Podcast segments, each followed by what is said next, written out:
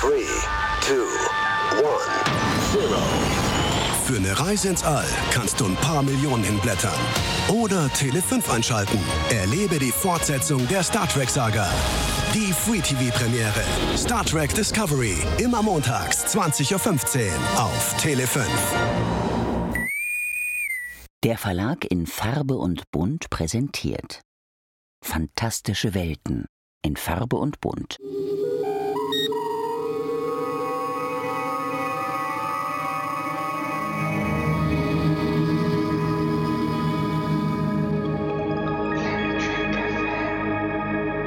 Nuknech und herzlich willkommen zu einer weiteren Sonderausgabe von Planet Trek FM, die ganze Welt von Star Trek mit mir, eurem Björn Sülter.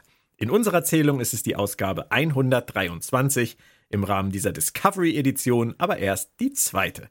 Immer montags befassen wir uns aktuell mit der lange überfälligen Free-TV-Premiere von Star Trek Discovery in Deutschland bei Tele 5. Und natürlich ist auch sie heute wieder mit dabei, die Bestseller-Autorin, Übersetzerin und Kolumnistin der Geek. Ich begrüße Claudia Kern. Hallo Claudia. Hi Björn. ich habe extra schon so angefangen, du hast es vielleicht gehört. Mein übliches Moin Moin war heute gar nicht da. Ich habe ja ein kleines Interview für den heutigen Cast äh, geführt mit jemandem, der sich richtig gut mit Klingonisch auskennt und der hat mir beigebracht, wie man die Begrüßungsformel Nuknech richtig ausspricht. War gut, oder? Ja, das war super. Also wenn ich das äh, richtig, wenn ich da richtig zugehört hätte, dann hätte ich da auch ein freundliches Nucknech Björn rausgeschmettert, aber dafür hat es dann leider doch nicht gereicht. Letzte Woche haben wir viel über das Setting und die Einordnung von Star Trek Discovery in den heiligen Star Trek Kanon gesprochen. Heute ist es nun soweit und die erste Episode Leuchtfeuer wird erstmals in Deutschland im Free TV ausgestrahlt. Daher soll es diesmal um zwei Themenblöcke gehen, die zum Auftakt der Serie im Vordergrund stehen, nämlich die neuen Klingonen und die Helden der Serie an Bord der USS Shenzhou. Zum Klingonen-Thema haben wir, wie gesagt, später noch einen weiteren Gast, da könnt ihr euch schon drauf freuen. Doch zunächst wollen wir beide uns mal mit den Grundlagen befassen. Claudia, wann tauchten die Klingonen in Star Trek eigentlich das erste Mal auf? Das war schon in der klassischen Serie. Und zwar, wenn du es ganz genau haben willst, am 23.03.1967 wow. wurde die Folge Errand of Mercy, Kampf um Organia, ausgestrahlt. Und da tauchen die Klingonen das erste Mal auf. Und zwar versuchen Kirk und Spock, die Bewohner des Planeten Organia, vor den Klingonen zu beschützen. Aber die wollen das eigentlich gar nicht. Das klingt jetzt ein bisschen so, als hätte Gene Roddenberry die Klingonen eindeutig als Antagonisten skizziert.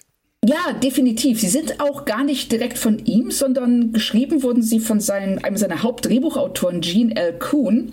Und der Name Klingone, was eigentlich ganz lustig ist, leitet sich ab von einem ähm, Lieutenant, mit dem ähm, Gene Roddenberry bei der Polizei gedient hatte. Und zwar hieß der Mann Wilbur Klingan. Und ich nehme an, dass der relativ hart drauf war, wenn er es geschafft hat, dass eine Spezies, eine kriegerische, brutale, hinterhältige und nicht ganz schlaue Spezies nach ihm benannt wurde. der muss einen bleibenden Eindruck hinterlassen haben. Müsste man eigentlich mal versuchen rauszufinden, ob es da im Nachhinein irgendwelche Rechtsstreitigkeiten gab, dass der gute Mann sich vielleicht falsch behandelt gefühlt hat. Richtig, mich würde auch interessieren, ob der es überhaupt gewusst hat.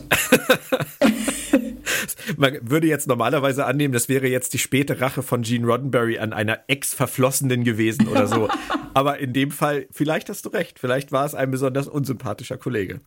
Das würde ich wirklich sehr, sehr gerne wissen. Aber es ist leider auch echt lange her und wahrscheinlich leben von den Beteiligten fast äh, gar keine mehr. Er hat ihm ja damit auch im Prinzip ein Denkmal gesetzt, denn die Klingonen, die haben ja alles überdauert, bis heute. Das muss man ja, ja einfach auch mal sagen. Sind die denn sehr oft in der Classic-Serie damals vorgekommen? Nein, das nur in einer Handvoll Episoden. Aber ähm, sie waren trotzdem, sie wurden etabliert als die Hauptantagonisten. Und sie sind dann auch in den darauffolgenden Serien, also sie sind in bisher allen Serien außer Picard, jetzt stand ähm, äh, Ende der ersten Staffel, beziehungsweise Anfang der zweiten Staffel. Und sie kommen in zehn Filmen vor und davon alleine drei Classic-Filme. Das war der Statistikblock. Großartig. Und ich bin so stolz, dass ich, dass ich Wikipedia richtig gelesen habe. ich dachte, das holst du alles aus dem Gedächtnis. Selbstverständlich. Also ich hätte es jetzt aus dem Stegreif auch nicht so aufsagen können.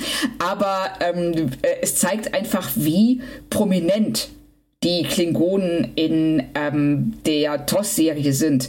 Und man sieht, dass, also eigentlich hätte Roddenberry selber die Klingonen und die Romulaner gerne gleichzeitig entwickelt und als Antagon Antagonisten, ja, alles klar, Antagonisten dargestellt, aber das Make-up der Klingonen war halt so viel günstiger als das der Romulaner, dass, sie, äh, dass die Klingonen dann äh, zu den Hauptbösewichten avancierten.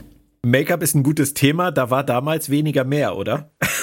Ja, das kann man allerdings sagen. Also ähm, Gene L. Kuhn schrieb in, seinen, in seiner ersten Beschreibung der Klingonen, sie sollten, was heute politisch sehr unkorrekt klingt, orientalisch aussehen und mit harten Gesichtern. Also er wollte ihnen brutales Aussehen geben, was daraus geworden ist. In, bei schon dem ersten Auftritt in Errand of Mercy ist eben, dass sie diese leicht bronzefarbene Haut haben, ein Bart und diese sehr buschigen Augenbrauen und das Ganze wurde mit Schuhcreme eingeschmiert, damit das auch schön dunkel aussieht. Also im Prinzip so eine intergalaktische Straßenschläger-Gang. ja, ja, genau. Das trifft es eigentlich sehr gut. So die Leute, die so vor so ähm, heruntergekommenen Billardkneipen ähm, rumlungern und rauchen. Das weißt du woher, dass die Leute da rumlungern? Weil du da manchmal vorbeifährst. Im Vorbeigehen. Im Vorbeigehen. Ich gehe da nur vorbei. Aber was hat denn Roddenberry oder Kuhn letztendlich damit bezweckt, sie als Antagonisten in die Serie zu nehmen? Waren sie einfach nur als so eine Art äh, Schlägergang gedacht oder wollte er irgendwas, was es auf der Erde gibt, auch in gewisser Weise spiegeln und uns damit etwas vorführen? Ja, du zielst ja ganz klar ähm, damit mit der Frage schon auf ähm, einen der wesentlichen Aspekte von der klassischen Serie ab, nämlich dass sie ein Spiegelbild des Kalten Kriegs war äh, in der die, bei dem die Föderation eben relativ eindeutig die USA oder sagen wir mal das Wunschbild der USA widerspiegelte und die äh, Klingonen äh, die Sowjetunion. Und ähm, man, man merkt das auch schon so in diesem, dass die Klingonen eigentlich der Enterprise-Besatzung und der Föderation immer unterlegen sind. Die sind nicht so schlau. Die sind nicht ähm, so fortschrittlich, die sind nicht so weltgewandt, die ähm, bleiben in ihren Moralvorstellungen äh, zurück hinter dem, was die Föderation äh, sich auf die Fahnen geschrieben hat. Aber durch ihre Brutalität und reine Hinterhältigkeit können sie diese Nachteile eben oft ausgleichen und werden dann doch zu einer Gefahr. Und so hat man ja im Kalten Krieg auch äh, die, die Sowjetunion wahrgenommen bzw. bewusst dargestellt. Hm. Das klingt jetzt bei dir so, als wäre das in der Classic-Serie sehr ausformuliert gewesen, war es aber eigentlich gar nicht, ne? Nee, war es nicht. Ich glaube, ja, es ist auch so, rückblickend sieht man halt, dass es drin war, aber ich glaube jetzt nicht, dass das tatsächlich so eine ähm, bewusste Entscheidung war im Sinne von wir wollen das machen, sondern dass einfach, es war logisch, ein, aus der Zeit heraus war es ganz klar, dass wenn man ins All vorstößt, werden da Leute sein, mit denen man einen Konflikt eingehen muss. Und äh, es ist ja auch wichtig, dass man in diesen Einzelepisoden eben ein übergeordnetes Konstrukt hat, so simpel das auch immer ist, indem man halt sagen kann, ja, äh, wir haben zwar das Alien der Woche, aber guckt mal, im Hintergrund schwelt auch noch dieser Konflikt zwischen der Föderation und den Klingonen bzw. den Romulanern. Das ist ja auch ein ganz wichtiger Aspekt von Gene Roddenberrys äh, Serienbibel gewesen. Eine ganz lange Zeit kein Konflikt aus der Hauptbesatzung heraus, sondern nur Konflikt, der von außen hereingetragen wird. Also wir kommen mit uns klar, aber unter Umständen nicht alle mit uns.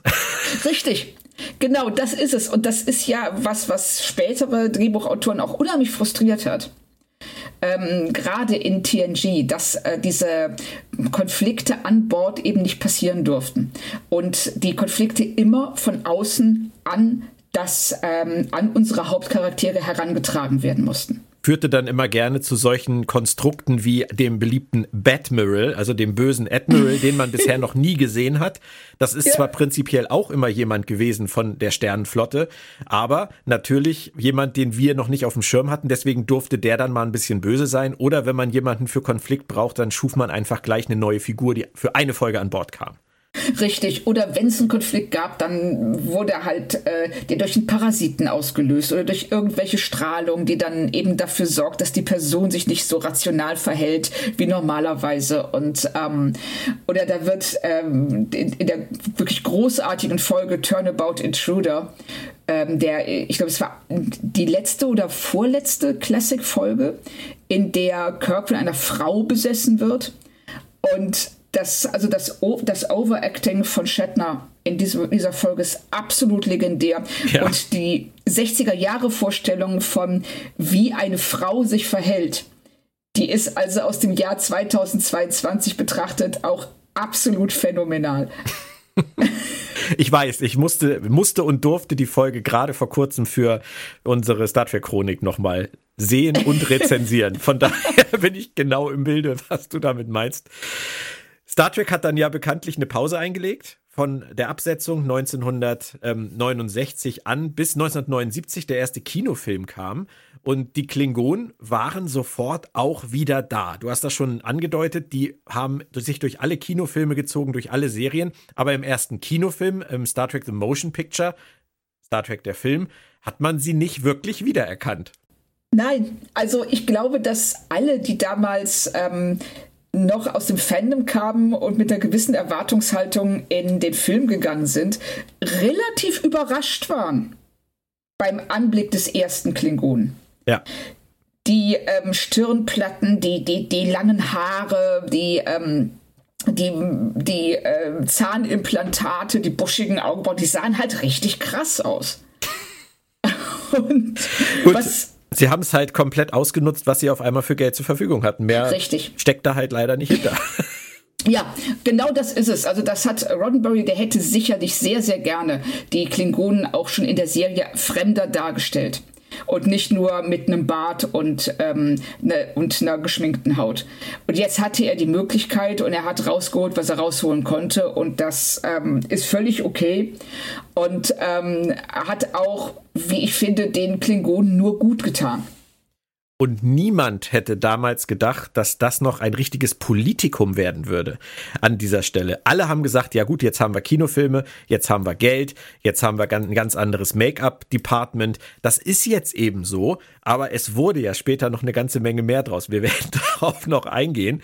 In den Filmen ist mir besonders eine Figur im Gedächtnis geblieben, also in den Classic-Filmen aus den frühen jetzt. Das war der Klingone Crude und zwar gespielt von Christopher Lloyd, den man ja als ja. Doc Brown aus Zurück in die Zukunft kennt. Das war zwar eine ziemlich überkandidelter Klingone, wie man sich das bei Christopher Lloyd so vorstellt, aber der blieb schon im Gedächtnis. Ja, auf jeden Fall. Und ähm, man merkt da, dass sie so ein bisschen an so einem Zwischenstadium sind. Also das sind nicht mehr so ganz die tumpen Klingonen aus der ähm, klassischen Serie. Es sind aber auch noch nicht die ehrenhaften TNG-Klingonen.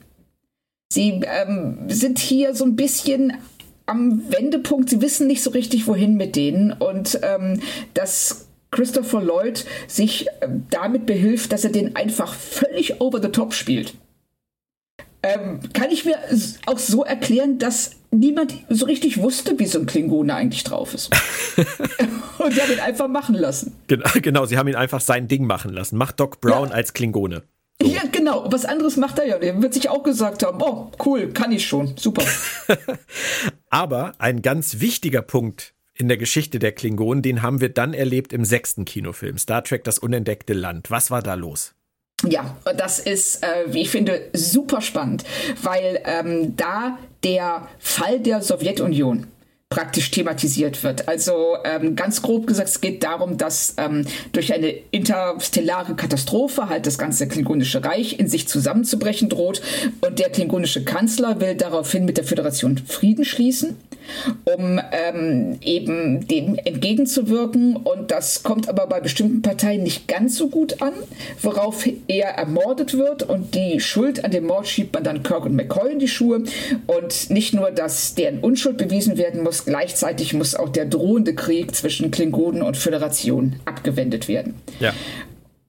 Da haben sie die Kalter Krieg parallel natürlich wirklich durchgezogen. Ja, bis zum Ende. Und das ist auch, wie ich finde, sehr passend, weil sie dem Kalten Krieg, sie begleiten den ja praktisch schon seit Mitte der 60er Jahre. Und äh, ihn dann bis zum Ende so ja, also das auch dieses Ende dann auch nochmal darzustellen und auch die Problematiken, die damit zusammenhängen. Es war ja nicht so, dass das alle total super fanden, dass es die Sowjetunion auf einmal nicht mehr gab. Mhm. Und das war schon, also ich fand es sehr, sehr spannend was ich damals als, als Kind gar nicht verstanden habe, was aber natürlich auch eine Riesenparallele war, das war die Explosion, du hast das erwähnt, von diesem Mond Praxis, der diese ganze Katastrophe ausgelöst hat und der ja Pate steht für Tschernobyl. Ja, genau. Also da haben sie ja wirklich einiges aus unserer Realität äh, reingelegt und das dann sogar noch mit Dingen vermischt, weil wir haben jetzt immer gesagt Kalter Krieg und, und die Menschheit hier steht sozusagen für ein idealisiertes Bild der USA, während die Klingonen eher für die Russen stehen. Aber dann sitzen sie bei diesem Gala-Diner am Anfang vom Star Trek 6 äh, zusammen und der eine Klingone, der sagt, unser Volk braucht Raum. Woraufhin Kirk ihm entgegnet, Erde, Hitler und so weiter. Das ist schon ein krasser Moment. Ist es auch. Und ich habe da damals echt so ein bisschen gezuckt, weil mir nicht ganz klar war, warum er das sagt. Und ähm, weil das, ich habe dann den Film dann später nochmal gesehen und ähm, da, also mir kommt es so vor, es ist nicht so, dass er die Klingonen mit den Nazis auf eine Stufe stellt. Was er, er warnt sie davor. Er sagt, wenn ihr nicht aufpasst, wenn ihr diesen Kurs so weiterfahrt, dann könntet ihr wie die Nazis werden. Ihr benutzt jetzt schon ähnliche Rechtfertigung. Mhm. Und so weil in dem Moment ich so, nee, die verhalten sich eigentlich nicht wie Nazis. Aber er hat schon recht. Wenn man das logisch weiterspinnt, würden sie irgendwann da enden. Sie sind ja auch mit dem, mit dem Logo der Klingonen, mit diesem rot-weiß-schwarzen Logo, ein wenig in die Richtung gegangen und auch die, deren Liebe zu Shakespeare, die sie uns ja auch in Star Trek 6 vorführen, äh, sie genießen Shakespeare am liebsten im klingonischen Original, lassen ja so ein ganz kleines bisschen auch an das Dritte Reich anklingen. Ja, oder äh, ich hatte es eigentlich mehr, also gerade letzteres jetzt, mehr so auf Chekhov bezogen der ja in äh, Classic eigentlich jede Erfindung ähm, den Russen zuschreibt. Ja. Und ähm, auf der anderen Seite, das halte ich fast schon für wahrscheinlicher, dass die Klingonen in dem Moment einfach nur provozieren wollen. Auch sie möglich. sind ja, ne, sie sind ja ein Volk, das ähm, auch die äh, eigentlich den, den Gegenüber versucht zu definieren dadurch, wie reagiert der auf meine Provokation. Mhm. Ja. Für mich persönlich, was die Klingonen angeht, ist Star Trek 6 der absolute Höhepunkt der Geschichte gewesen. Ja. Ähm, besser fand ich sie nie mehr, aber ähm, es gab natürlich trotzdem noch viele, viele, viele weitere Momente mit den Klingonen in den verschiedenen Serien. Der erste große Einschnitt war The Next Generation wo Roddenberry damals, ähm, wie ich fand, auch wieder einen mutigen Kniff vorgenommen hat und einen Klingon zum festen Mitglied der neuen Brückencrew gemacht hat, Michael Dorn als Worf. Da wurde also wieder ein ehemaliger Antagonist zum Verbündeten. So wie man ja damals auch, wie du mir das im letzten Podcast schon erklärt hast, mit Spock einen, einen Außerirdischen genommen hat, der Teil dieser Crew ist, der eben nicht außen vor steht, sondern der mit uns zusammenarbeitet. Hier ist es sogar ein ehemals mit uns im Krieg liegender Klingone. Genau. Und bei Spock kam dann noch hinzu, dass er ähm, wie der Teufel aussieht. Oder zumindest dem Teufel ähnlich sieht. Und dass man da ganz klar sagt, das Äußere spiegelt nicht das Innere wider. Und bei Worf macht man was ganz Ähnliches. Das, ich finde es also total clever, wie sie das gelöst haben, dass sie Worf auch so prominent auf die Brücke stellen und sagen, der gehört zu uns. Und ähm, er ist ja, er ist der Nachkomme ehemaliger Feinde, aber jeder in dieser Welt, in dieser Föderation wird jeder aufgrund seines Verhaltens und seiner Taten beurteilt und nicht aufgrund seiner Herkunft und seines Aussehens. Also es ist eine völlig offene Gesellschaft und das macht Worfs Platz in dieser Brückenbesatzung halt total deutlich. Am Make-up haben sie damals dezente Veränderungen vorgenommen, würde ich mal sagen, zu den ähm, Filmen der Classic-Serie. Sie haben sogar Worfs Stirnplatte während der Serie noch verändert. Also da waren sie sehr flexibel im Umgang mit dem Make-up von, von den Klingonen. Schon immer. Ja, richtig, aber das finde ich auch gut. Es ist so ein bisschen, wenn Kanon auf Realität trifft.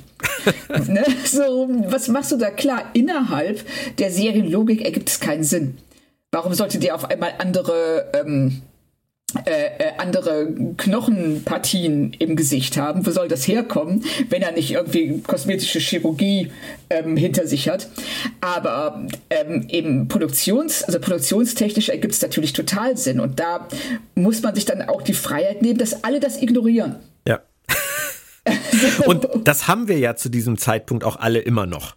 Das ist ja das Lustige an der Sache. Die Klingonen wurden so vielen Veränderungen unterzogen in ihrer Zeit mit Star Trek, und alle haben immer gesagt, yo, ist halt so. Ist halt so bis zu einem gewissen Punkt, der jetzt immer noch nicht gekommen ist. Denn es gab nach Worfs erster Episode bei Star Trek The Next Generation erstmal viele, viele, viele Jahre, in denen wir uns mit den Klingonen dann ganz intensiv befassen konnten. Also erst mit Worf bei TNG, in den Kinofilmen von TNG, dann noch vier Staffeln Worf bei Deep Space Nine und auch die Allianz mit den Klingonen bei Deep Space Nine. Dann gab es noch die Halbklingonen Bilana Torres bei Star Trek Voyager. Es gab die Schwestern Lursa und Betor, für die ich keine große Sympathie hege, die es von TNG sogar zu DS9 und in den siebten Kinofilm geschafft haben.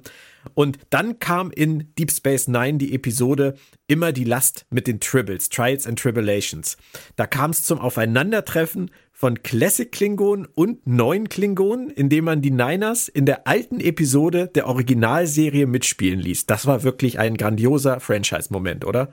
Ja, vor allen Dingen, wenn man bedenkt, wie alt das ist also wie alt diese Folge ist, wenn man die sich heute ansieht, wie großartig die funktioniert, nicht nur inhaltlich, sondern auch visuell. Ja. Also wie sie die Niner da reingesetzt haben, das ähm, ist phänomenal und ähm, eben dieses Aufeinandertreffen zwischen den alten Klingonen und Worf ist einer der größten Momente da drin. Ja. Es brachte ja den Satz von Worf hervor, als er angesprochen wird auf das veränderte Aussehen und alle ihn so angucken nach dem Motto, wie das sind Klingonen, das kann doch nicht angehen. Und Worf einfach nur sagt, das besprechen wir nicht mit Außenseitern. Ja, das ist super, weil ich mag dieses Augenzwinkern total. Also, sie wissen, dass wir als Zuschauende wissen, dass es produktionstechnische Gründe für dieses veränderte Aussehen gibt. Ja. Und sie gehen es ganz locker und humorvoll darüber hinweg und lassen uns gleichzeitig an dem Witz teilhaben. Ja. und sie sagen so, ey, wir, wir wissen beide, ne, das passt vorne und hinten nicht, aber jetzt, wir sitzen jetzt auf diesem Zug, wir fahren einfach weiter. Besser kann man es nicht machen. Wir merken uns den Satz von Worf mal einen kleinen Moment, denn der wird noch wichtig werden. Es gab dann nämlich auch noch die Klingonen im ersten Prequel, Star Trek Enterprise, die dort gleich zum Auftakt Ärger machten, Stichwort äh, Klingone im Maisfeld, als Enterprise 2001 startete. Würdest du sagen, dass diese Blutwein trinkenden Krieger damals schon auserzählt waren oder gab es noch eine Berechtigung dafür, sie nochmal direkt im Pilotfilm wieder zum Mittelpunkt einer neuen Serie zu machen? Also Klingonen gehen eigentlich immer, aber so, du hast schon recht, sie waren zu dem Zeitpunkt ähm, vielleicht nicht auserzählt, aber das stagnierte sehr stark. Also wir hatten, also TNG hatte wahnsinnig viel aus ihnen rausgeholt, DS9 auch noch, aber dann war eigentlich Schluss. Und man hatte so ein bisschen, oder mir kam es zumindest vor, dass sie drohten, zu einer Karikatur zu werden. Das ist genau mein Punkt bei Enterprise gewesen. Gerade in den ersten Folgen mit den Klingonen ähm, das war dann ganz nett. Da haben wir dann mal ein Klingonenschiff von innen gesehen und haben ihre Haustiere gesehen. Und es gab diese großartige Szene, wo ein Klingone das erste Mal ein Holodeck sieht und sagt, ich kann mein Haus von hier sehen. Aber das ist halt so auch sehr auf die humorvolle Schiene gewesen. Die Serie hat ehrlicherweise aus den Klingonen lange Zeit nichts rausgeholt, nichts wirklich Bedeutendes, ja. außer dass wir erfahren haben irgendwann, dass es auch äh, Anwälte gibt bei den Klingonen, was ich großartig fand. Aber dann gab es doch noch eine sehr relevante Sache. Es gab die Doppelfolge ähm, Affliction, Divergence, die Heimsuchung, die Abweichung. Und da haben sie dann auf einmal versucht, das veränderte Aussehen kanonisch zu erklären. Warum? Warum Enterprise? Ah, okay, ich sehe schon. Das ist nicht deine, das ist für dich nicht die beste Idee gewesen. Nein, weil sie damit, sie machen ein Problem aus etwas, das kein Problem war. Das wir alle akzeptiert hatten, weil ja, das ist jetzt vielleicht für die Macher von Enterprise eine große Überraschung. Wir können tatsächlich Realität von Fiktion unterscheiden. Und die müssen uns das nicht erklären. Wir, es war bis zu diesem Zeitpunkt, wie du gerade schon gesagt hast, überhaupt kein Problem. Und jetzt machen sie da so ein Fass auf, dass sie sogar einen Zweiteiler erzählen. Ähm, und dieses ganz Wirre mit menschlichem Genmaterial, das sie ähm, implantieren, um klingonische Supersoldaten heranzuzüchten und dadurch lösen sie versehentlich irgendwie äh, eine Seuche aus und durch diese Seuche verlieren die dann ihre Stirnplatten ähm, und sehen aus wie Menschen. So, was? Ja, aber nur mal, um das ganz kurz einzuordnen. Also wir haben damit dann jetzt die Situation geschaffen, und das ist ja durchaus nicht unclever, sage ich mal, dass sie uns erklären, dass in diesem Prequel etwas passiert, was dazu führt, dass auf mehrere Generationen die Klingonen, vielleicht nicht alle, aber die meisten, diese Stirnhuckel verlieren und die Zähne und die Bärte und was auch immer und auf einmal einen goldenen Glanz im Gesicht bekommen, ja, damit sie dann in, ja, das ist, ergibt keinen Sinn, aber dann wären sie halt in der Classic-Serie so gewesen, wie wir sie in der Classic-Serie gesehen haben. Und irgendwann im Verlauf der Zeit hätte sich im Kanon dann sozusagen das zurückgebildet und deswegen sehen sie dann ab den Filmen wieder anders aus. Das ist die Kanon-Erklärung von Star Trek für das produktionstechnisch veränderte Aussehen der Klingonen. Ja, die aber keinen Sinn ergibt, weil ja auch das Verhalten, das ist ja ein völlig anderes Volk, was wir sehen in Classic. Und das ist dann so, ähm, ja, die haben nicht nur ihren, ihre Stirnplatten verloren, sondern auch ihre gesamte Kultur, ihre Sprache. Die reden ja auch in Classic nie klingonisch. Die haben auch untereinander nicht. Die, also was da, also das ist die krasseste Seuche, von der jemals schon gehört hat. Also. Es war so ein bisschen, würde ich mal sagen, der übermotivierte Drang, alles zu erklären. Was ja. es irgendwie an offenen Punkten in Star Trek noch gibt. Richtig. Und sie hätten es wirklich einfach nur erklären müssen, also, äh, einfach nur ignorieren müssen. Das, äh, das hätte gereicht. Einfach das, äh, was Worf sagt, reicht völlig aus, um uns zufriedenzustellen. Hey, die reden halt nicht drüber. Und den ganzen Rest kannst du Fanfiction-Autoren überlassen. Mhm.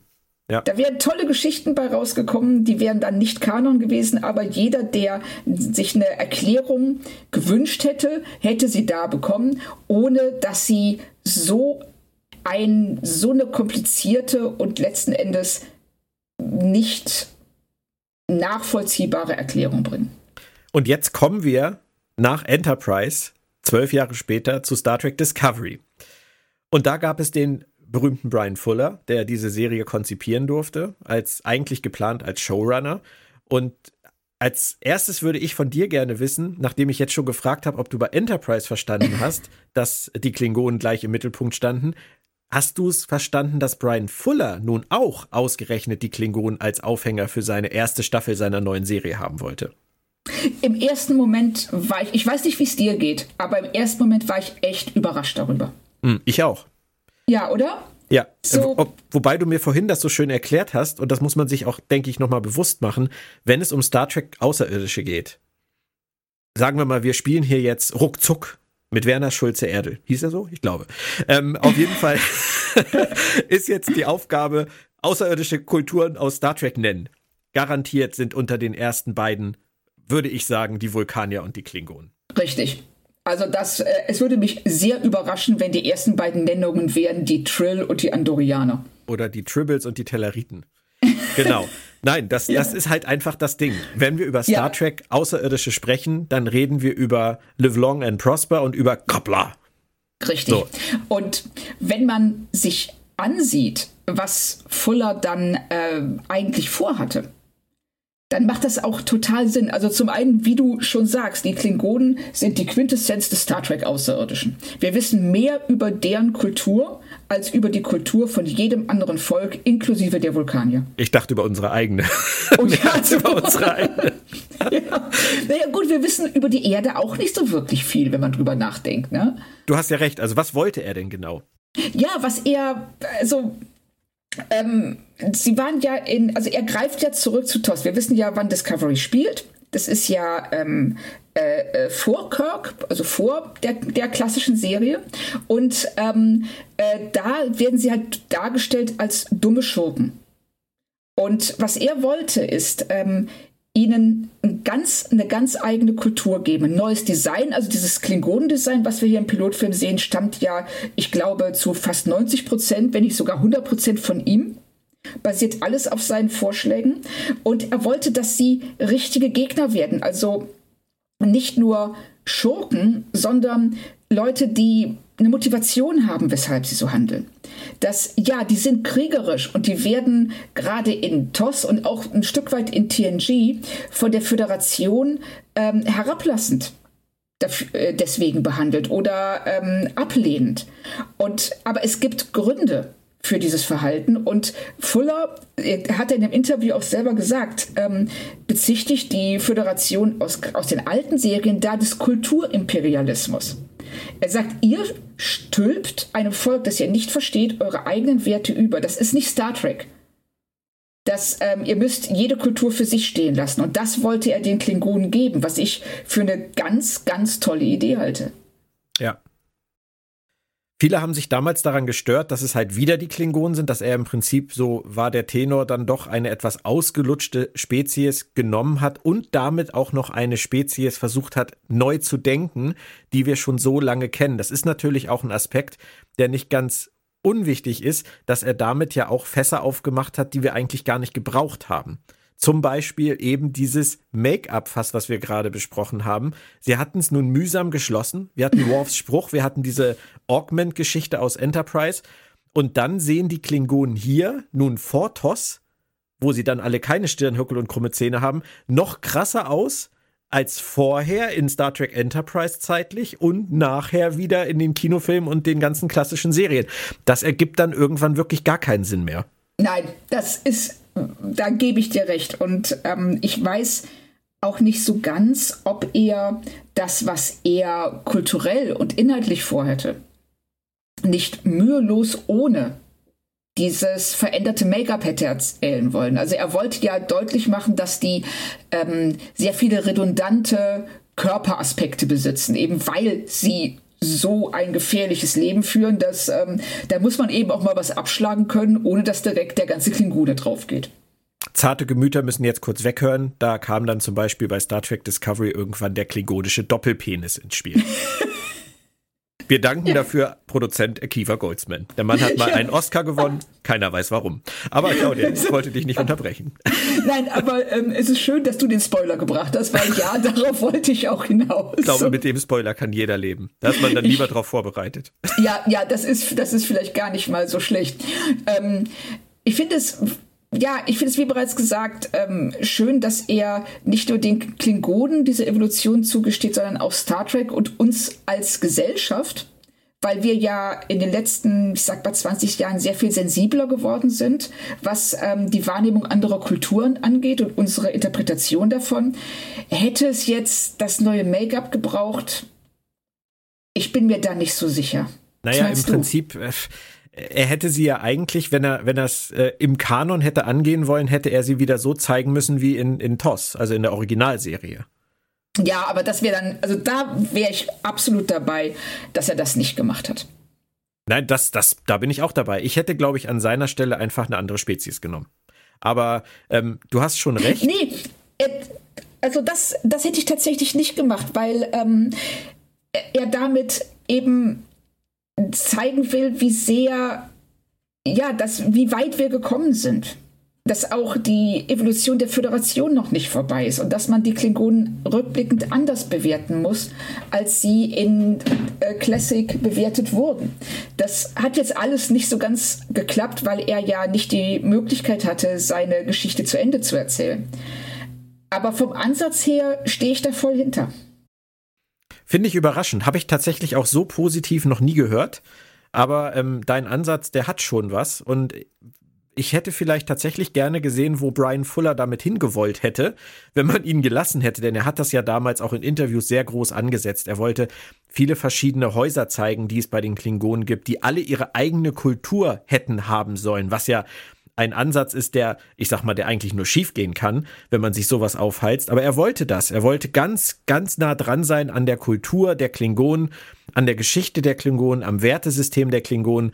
Und man sieht ja auch jetzt in diesem Anfangszweiteiler, was er auch visuell aus den Schiffen etc. rausgeholt hat. Also das ja. ist ja, das ist ja wirklich eine ganz neue außerirdische Welt, die er da erzeugt hat, die gar nichts mehr mit dem zu tun hat, was wir über die Klingonen wissen. Das ist schon Richtig. cool.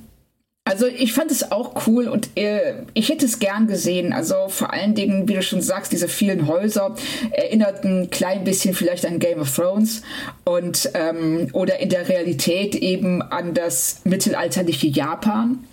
Sicherlich auch eine ganz starke Inspiration davon gewesen ist, eben auch ähm, ein fast konstanter Zustand des Bürgerkriegs und des Chaos und ganz, ganz viele kleine ähm, ja, ähm, Staaten kann man kaum sagen, kleine Häuser oder Clans, die gegeneinander gekämpft haben. Also man hätte da schon sehr viel rausholen können. Eigentlich so viel, dass man sich fragt, warum haben sie das nicht komplett ausgeklammert und eine Klingonen-Serie gemacht? Wir wissen ja nicht, was hinter den Kulissen los war. Wir haben das ja letztes Mal schon thematisiert. Brian Fuller war schon vor Ausstrahlung von Star Trek Discovery wieder weg. Er hat aber an den ersten drei Folgen mitgeschrieben und ähm, natürlich auch besonders an diesen ersten beiden, wo es so stark um die Klingonen geht. Da würde ich dann sagen, lassen wir einfach unserer Fantasie freien Lauf, was draus geworden wäre, wenn Brian Fuller gedurft hätte und stellen das neben das, was aus der Serie und vor allem aus der ersten Staffel geworden ist, ohne ihn. Das ist das Einzige, was uns übrig bleibt. Richtig. Ein wichtiger Aspekt bei den Klingonen war neben dem Make-up und der Kultur, aber natürlich auch die fiktive Sprache. Diese wurde damals für den ersten Kinofilm von einem kleinen Team um Scotty-Darsteller James Doohan erdacht und bestand eine ganze Weile nur aus Lauten und wenigen Worten. Für Star Trek 3 kam dann jedoch Mark Okrand ins Spiel, der aus diesem Ansatz nach und nach bis heute eine vollständige Sprache gemacht hat, die man wirklich lernen und sprechen kann. Und wir beide, wir haben uns ja über diese ganzen Jahrzehnte auch an die Art gewöhnt, wie klingonisch in Star Trek klingt. Ich denke da zum Beispiel auch an jemanden wie Robert O'Reilly als Kanzler Gauron, der immer sehr, sehr schnell gesprochen hat, der sehr hart artikuliert hat. Insgesamt für mich hatten die Klingonen einfach immer wahnsinnig viel Feuer und, und waren sehr dynamisch. Und dann kam Star Trek Discovery. Wie war es für dich, sie in dieser Serie erstmals zu sehen?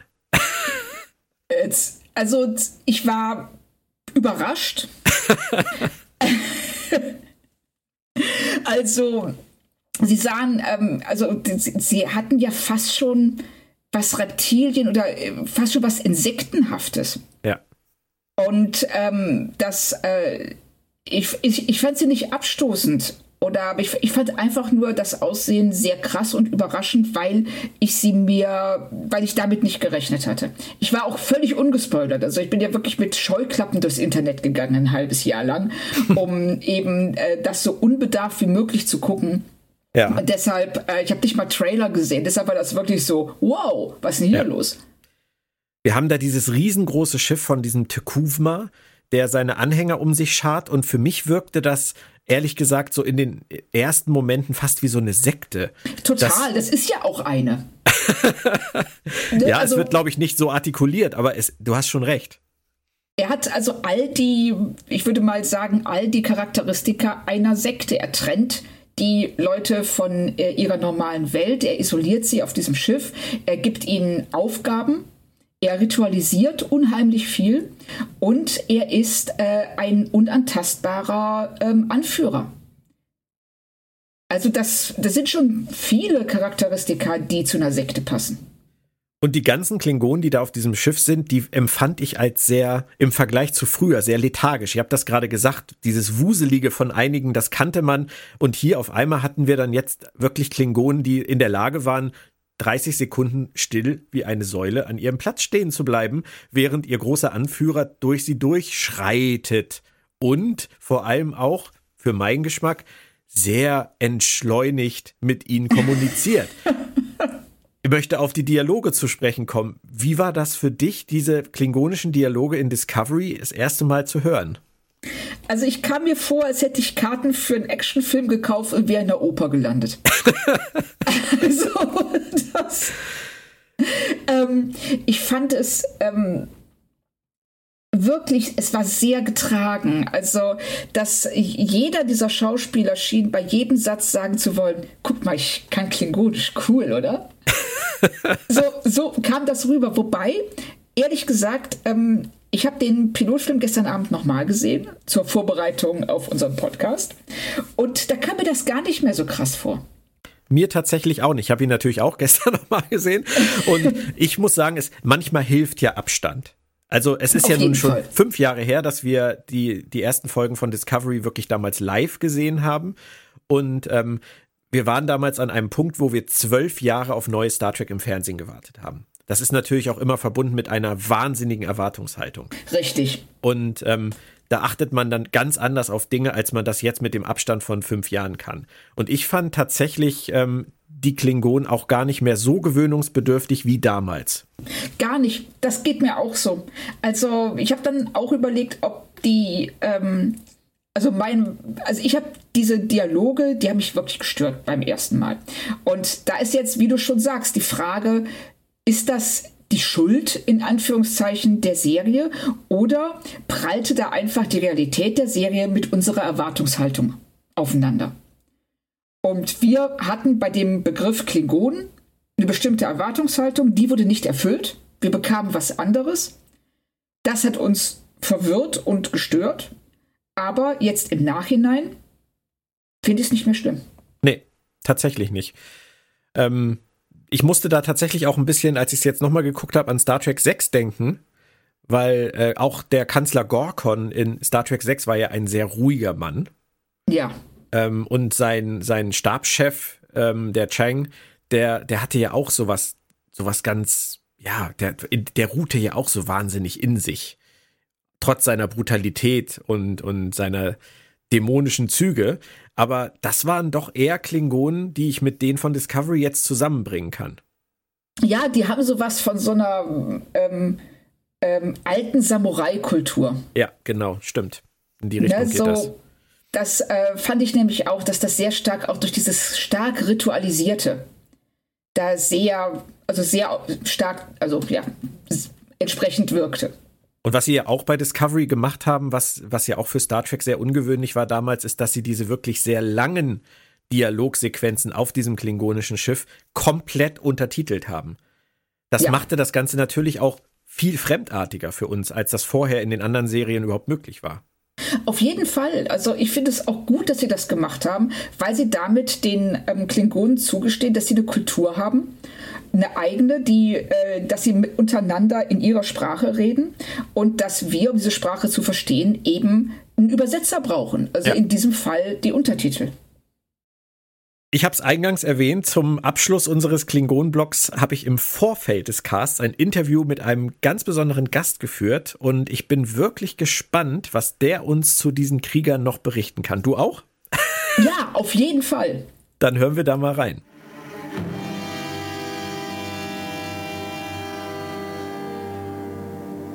Ich begrüße den Klingonischlehrer und Autor Lieven L. Litar. Lieven, schön, dass du Zeit für uns hast. Ja, hallo, gerne. Ich hab's gesagt, du bist Klingonischlehrer, aber du bist nicht der Einzige in Europa, oder?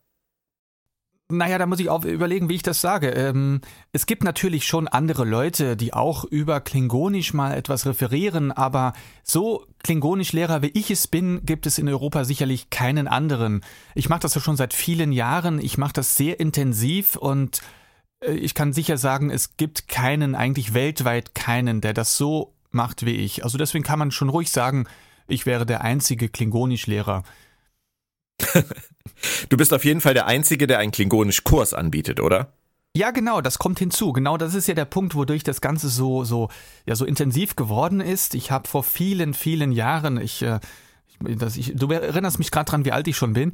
Es ist wirklich schon über 25 Jahre her, als ich anfing, Klingonisch zu lernen und ich habe schnell gesagt, okay, ich möchte das anderen Leuten, anderen Fans auch die Möglichkeit geben, Klingonisch zu lernen.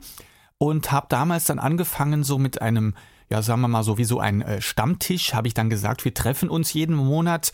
Dann war dann die Nachfrage doch nicht so groß. Aber als ich dann gesagt habe, wir treffen uns einmal im Jahr, dann war die Nachfrage in der Tat sehr groß. Wir hatten an unserem ersten Treffen schon über 20 Teilnehmer und das ist jetzt über die Jahre hinweg gestiegen, dass wir dieses Jahr schon unser 20. Jubiläum feiern und da sich schon äh, jedes Jahr fast 100 Teilnehmer anmelden und aus aller Welt. Aber man muss schon ein bisschen sprachenaffin sein, um auf die Idee zu kommen, Klingonisch zu lernen, oder? Äh, ja, nein. Also es ist verschieden. Also es ist so generell, man muss natürlich schon äh, etwas sprachaffin sein, um generell jede Sprache zu lernen. Aber es ist nicht bei, bei Klingonisch ist es nicht anders als bei allen Sprachen, allen anderen Sprachen auch. Also ob man jetzt Klingonisch lernt oder Spanisch oder Chinesisch, es ist im Grunde alles sehr gleich schwierig und ich kenne auch viele Leute, gerade an unserem Klingonischkurs, die Klingonisch eben nicht lernen, weil sie eine Sprache lernen wollen, sondern weil sie etwas, weil sie sich dafür interessieren einfach nur, weil sie was mit Star Trek mhm. machen wollen und manche Leute basteln Modelle und manche Leute lernen Klingonisch. Wenn der Kurs jetzt stattfindet, das ist ja wahrscheinlich die letzten Jahre schwierig gewesen, aber wenn er dieses Jahr jetzt wieder stattfindet, wie muss ich mir das vorstellen? Wie läuft der ab? Wie lang ist der? Und was macht ihr da? Also ursprünglich war der Kurs nur so ein Wochenende und wir haben es ja über die Jahre hinweg immer so mal einen Tag verlängert, weil die Leute, die wollen dorthin kommen, die wollen mehr machen. Ähm, ansonsten ist der Kurs sehr abwechslungsreich gestaltet. Also es ist kein, kein strammes Programm oder kein streng festgelegtes Programm mit Kursen und mit Pausen, sondern es wird eigentlich jede Minute genutzt, um Klingonisch zu lernen und zu üben. Natürlich gibt es gerade am Anfang einige Anfängerkurse, wo dann so die Grammatik erklärt wird, denn wir haben ja auch Teilnehmer, die zum allerersten Mal was mit Klingonisch zu tun haben. Aber danach machen wir manchmal auch Spiele, damit auch die Fortgeschrittenen das, was sie gelernt haben, auch anwenden können. Und diese Spiele sind äh, häufig so aufgebaut, dass dann Gruppen entstehen, wo dann die Anfänger mit den Fortgeschrittenen sich gegenseitig austauschen und dann, also es ist auf spielerische Art und Weise wird Klingonisch geübt und das endet dann am letzten Abend darin, dass wir in eine Bar gehen und dort dann einen feuchtfröhlichen Abend machen und dabei natürlich auch klingonische Trinksprüche üben. Wann findet denn dieses Jahr der Kurs statt?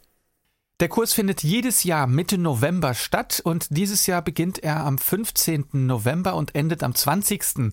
Also wer jetzt nachrechnet, merkt, dass das kein normales Wochenende ist, sondern das sind quasi fünf Tage, wir wollen dieses Jahr unser 20. Jubiläum feiern und haben dafür ein richtig großes Rahmenprogramm aufgebaut. Wir, ähm, wir haben Gastredner, wir haben ein großes Gala-Diner geplant. Wir werden auch wieder in unsere klingonische Bar gehen und als Highlight der Veranstaltung zeigen wir auch noch einen Film über das Keprom, so heißt der Kurs einen Film über den Klingonischkurs Saarbrücken, der über 90 Minuten dauert und den wollen wir auch in, in, in angemessener Umgebung uns auch anschauen. Ist der Film auf Klingonisch mit äh, deutschen Untertiteln oder ist der. Nein, das ist Kann den nicht. jeder verstehen, okay. Also der Film ist äh, wirklich nur auf Deutsch gedreht. Wir haben auch Interviews da drin, die teilweise auch auf Englisch sind, weil wir internationale Gäste auch haben. Und ähm, es wird auch Untertitel geben, auch auf Englisch, dann für unsere internationalen Gäste. Hm. Sind denn noch Plätze frei für dieses Jahr oder ist das schon komplett voll? Es sind noch Plätze frei. Die Anmeldung läuft ja noch bis 1.7. Ähm, wir brauchen diesen Vorlauf, weil wir ein bisschen auch planen und organisieren müssen. Wir haben insgesamt schon jetzt 50 Anmeldungen und wir haben gesagt, wir würden bis zu ungefähr 70 allerhöchstens annehmen. Das hat ähm, teilweise organisatorische Gründe, aber auch den Grund, dass wir wollen, dass der Kurs auch ein bisschen familiär bleibt. Denn der Klingonisch-Kurs ist ja nicht nur da, um Klingonisch zu lernen, sondern viele der Teilnehmer sind ja schon seit vielen Jahren dabei und äh, kennen sich persönlich auch sehr gut. Da sind Freundschaften entstanden und wir wollen nicht, dass so etwas daran zerbricht, dass wir irgendwann Hunderte oder Tausende Besucher haben, weil das, ähm, das würde das ein bisschen stören. Und auch das, ähm, das Lehren, das Unterrichten der Sprache, ähm, irgendwann geht das nicht mehr, wenn man zu viele Schüler hat. Also jeder, der mal in einer Schule unterrichtet hat, also alle Lehrer werden mir zustimmen, eine Schulklasse mit 30 Kindern ist schon fast nicht mehr beherrschbar. Und wir haben hier 60 Leute sitzen, Das heißt, wenn wir zum Beispiel eine Vokabelabfrage machen und ich frage jeden Schüler nur eine Minute, dann gehen 60 Minuten ins Land für eine Übung. Ja, das ist, ist logisch, aber das summiert sich schnell. Und um das zu vermeiden, haben wir gesagt, wir deckeln das bei 60 Teilnehmern. Jetzt fürs 20. haben wir gesagt, es können auch 70 sein. Aber es sollen wirklich nicht zu viele Teilnehmer werden, weil das sonst zu, äh, ja, nicht mehr das, das ursprüngliche hat, was es haben soll. Aber man kann sich, ja, man kann sich auf jeden Fall noch anmelden. Die Anmeldefrist läuft bis in den Juni, äh, Juli, 1. Juli. Und wir, ähm, was wir immer machen, schon seit Jahren, wir losen aus. Also unter den, es geht nicht darum, wer zuerst sich meldet, sondern wir losen alle paar Monate, äh, greifen wir mal in den Lostopf und losen ein paar Leute aus.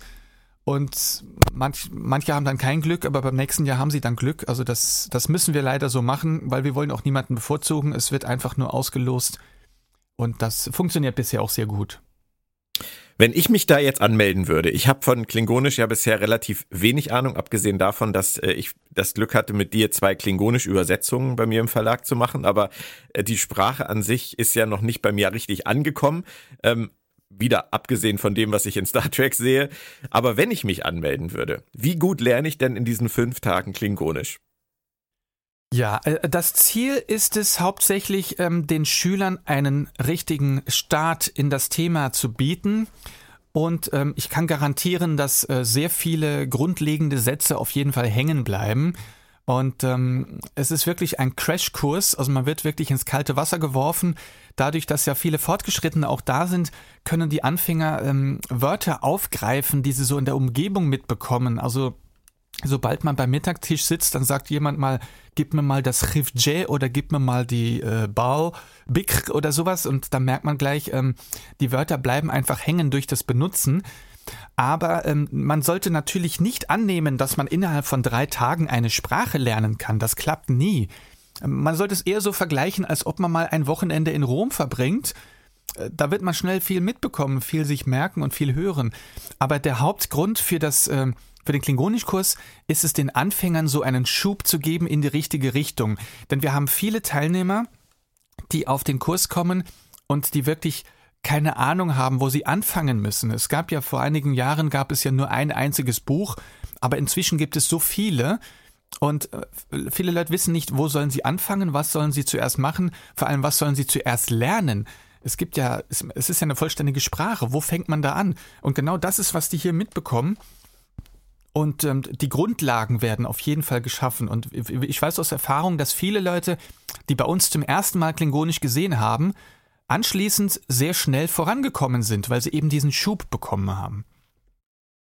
Ich habe eben schon an den Vokabeln, die du kurz genannt hast, gemerkt, was mein großes Problem wäre, wenn ich das versuchen würde. Das sind nämlich die Laute die du dabei erzeugst. Also das ist ja etwas, was wir jetzt in unserer deutschen Sprache nicht unbedingt verwenden und da stelle ich mir doch schon relativ kompliziert vor. Wir können ja nachher zum Ende noch mal einen kleinen Test machen ähm, für mich, aber vorweg, du bist im realen Leben Architekt. Ist das für dich eine strikte Trennung zwischen Beruf und Berufung oder wie kommt dieser Mix zustande? Ja, dieser Mix kam eigentlich nur dadurch zustande, dass das eine, ja, sage ich mal, eher meine Arbeit ist und das andere ist mein Hobby. Also das mit den Sprachen, viele Leute vermuten ja, da ich so viele Sprachen beherrsche, sagen die, okay, der ist bestimmt Linguist oder Sprachforscher oder irgendwas in der Richtung. Aber ich hatte nie was mit Sprachen zu tun, auch von Schule oder Studium her nicht wirklich. Und Architektur ist äh, meine, mein Beruf, meine Arbeit, ist auch etwas, an dem ich Spaß habe. Und ähm, das mit den Sprachen, das war ein Hobby, das ist aber auch schon aus der Schulzeit entstanden. Ich habe mich immer schon für Sprachen interessiert und hatte Spaß daran, das zu machen. Und es sind einfach zwei verschiedene Welten und vielleicht ist es genau das der Punkt. Man muss ja ein Hobby haben, was einen von der Arbeit ablenkt und deswegen sind das zwei verschiedene Sachen. Und dann gibt es sogar noch einen dritten Punkt. Du schreibst nämlich auch Bücher. Wie hat das denn angefangen und wann? Ja, das mit den Büchern, das fing auch darin, damit an, dass ich ähm, Klingonisch unterrichten wollte. Ich wollte, dass Leute die Möglichkeit haben, die Sprache zu lernen. Und das erste Buch, was ich ja veröffentlicht hatte, war dieses Buch Klingonisch für Einsteiger ist also wirklich ein Buch für Anfänger geschrieben. Und die Idee kam daher, dass ich gemerkt habe, dass das ursprüngliche Wörterbuch ist ja auch nur ein Wörterbuch. Da drin wird die Grammatik beschrieben, aber das beschreibt ja auch wirklich nur die Grammatik. Da sind keine Übungen drin, da sind wenige Beispiele drin und das ist sehr schwierig, daraus etwas zu lernen. Und ich habe dann überlegt, wie kann man es dem Lernenden vereinfachen, mehr ähm, ja, einfacher zu machen, ein, also einzusteigen.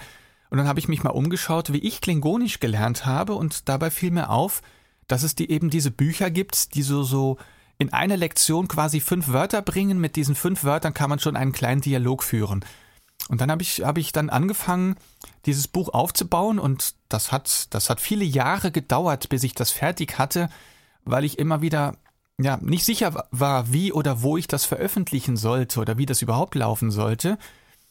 Und dann aufgrund verschiedener glücklicher Ereignisse kam ich dann eben dann doch zur richtigen Stelle. Das Buch wurde verkauft und veröffentlicht erstmal und die Verkaufszahlen zeigen aber, dass dort großes Interesse besteht und ich merke auch aus der Resonanz, dass viele Leute genau so ein Buch gebraucht haben und das war dann meine Motivation zu sagen, okay, jetzt mache ich mal weiter und mache auch andere Sachen. Wir haben dann ja 2017, 2018 uns, glaube ich, das erste Mal unterhalten über ein mögliches Projekt, ähm, den kleinen Prinzen auf Klingonisch zu übersetzen. Und ich weiß noch genau, ich habe damals äh, den Verlag in Farbe und Bunt ja noch für jemanden geführt und ähm, er hat mir noch nicht gehört und ich habe mit äh, mit meinem Chef damals darüber gesprochen und habe ihm gesagt, eine klingonisch Übersetzung äh, hat der Lieven vorgeschlagen vom kleinen Prinzen.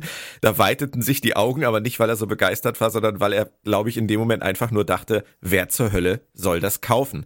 Aber wir haben es gemacht, Lieven, wir waren beide davon überzeugt und ich glaube, du hast eben gesagt, die Verkaufszahlen haben bestätigt, dass es einen Markt dafür gibt. Das haben wir beim kleinen Prinzen definitiv auch gemerkt, oder? Ja, genau, aber ich weiß auch, dass damals bei deinem Verlagschef die Augen nicht nur aufgingen, weil er schockiert war, sondern ähm, er hatte nämlich einen ganz anderen Punkt im Kopf, weil nämlich der kleine Prinz, das Thema ist ja schon sehr bekannt und beliebt. Und ich glaube, dass genau das auch das gefördert hat, dass so viele Leute das darauf reagiert haben, eben nicht nur weil es klingonisch war, sondern auch weil es der kleine Prinz war. Das war wieder so ein Zufall von zwei günstigen Situationen zusammen. Klingonisch ist beliebt und der kleine Prinz ist beliebt und diese, diese Symbiose von beiden äh, Bereichen hat das Ganze sehr, sehr stark angefeuert.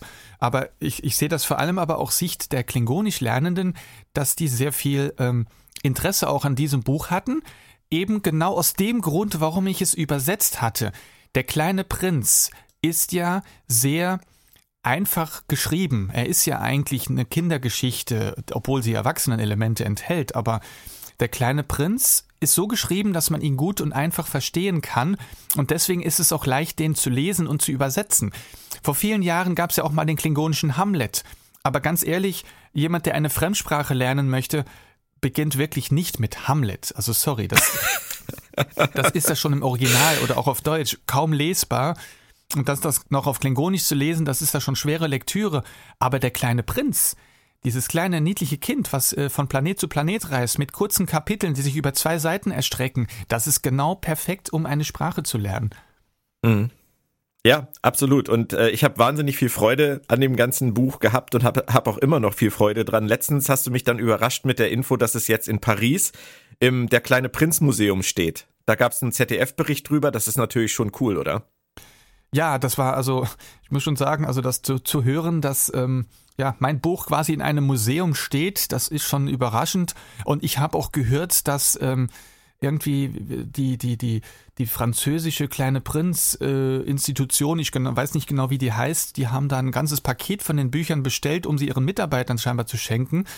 Und, und auch wenn man an anderen Stellen hört, wo die Bücher hinkommen, das ist schon, ist schon eine tolle Sache. Also das ehrt einen schon, wenn man dann, und, und ich habe auch schon an anderen Bereichen gesehen und gelesen, wo dann das Buch erwähnt wird oder vor allem auch steht.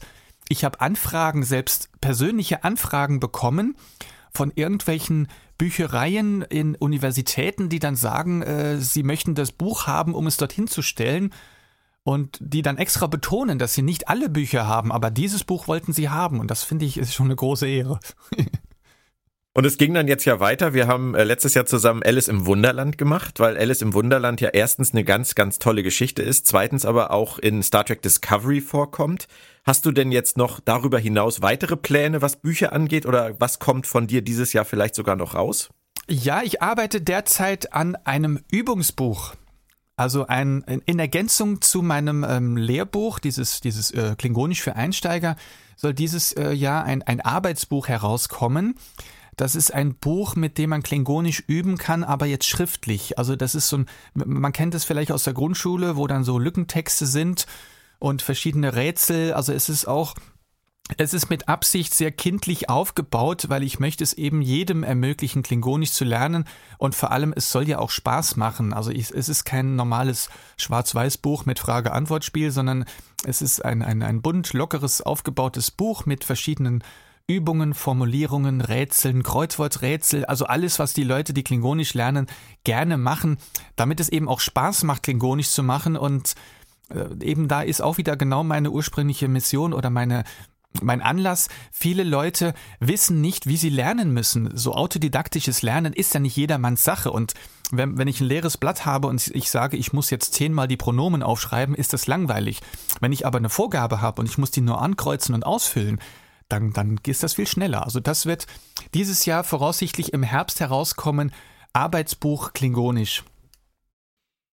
Großartig. Jetzt haben wir schon drei Sachen. Klingonischlehrer, Architekt und ähm, dann haben wir auch noch den Buchautor, aber es ist ja noch ein Aspekt an dieser ganzen Sache, um den wir uns jetzt die ganze Zeit so ein bisschen rumgewunden haben. Denn wie kommt man überhaupt zu Klingonisch? Da muss man schon irgendwie auch Tracky sein. Das bist du wahrscheinlich auch schon recht lange, oder? Ja, absolut. Also Tracky.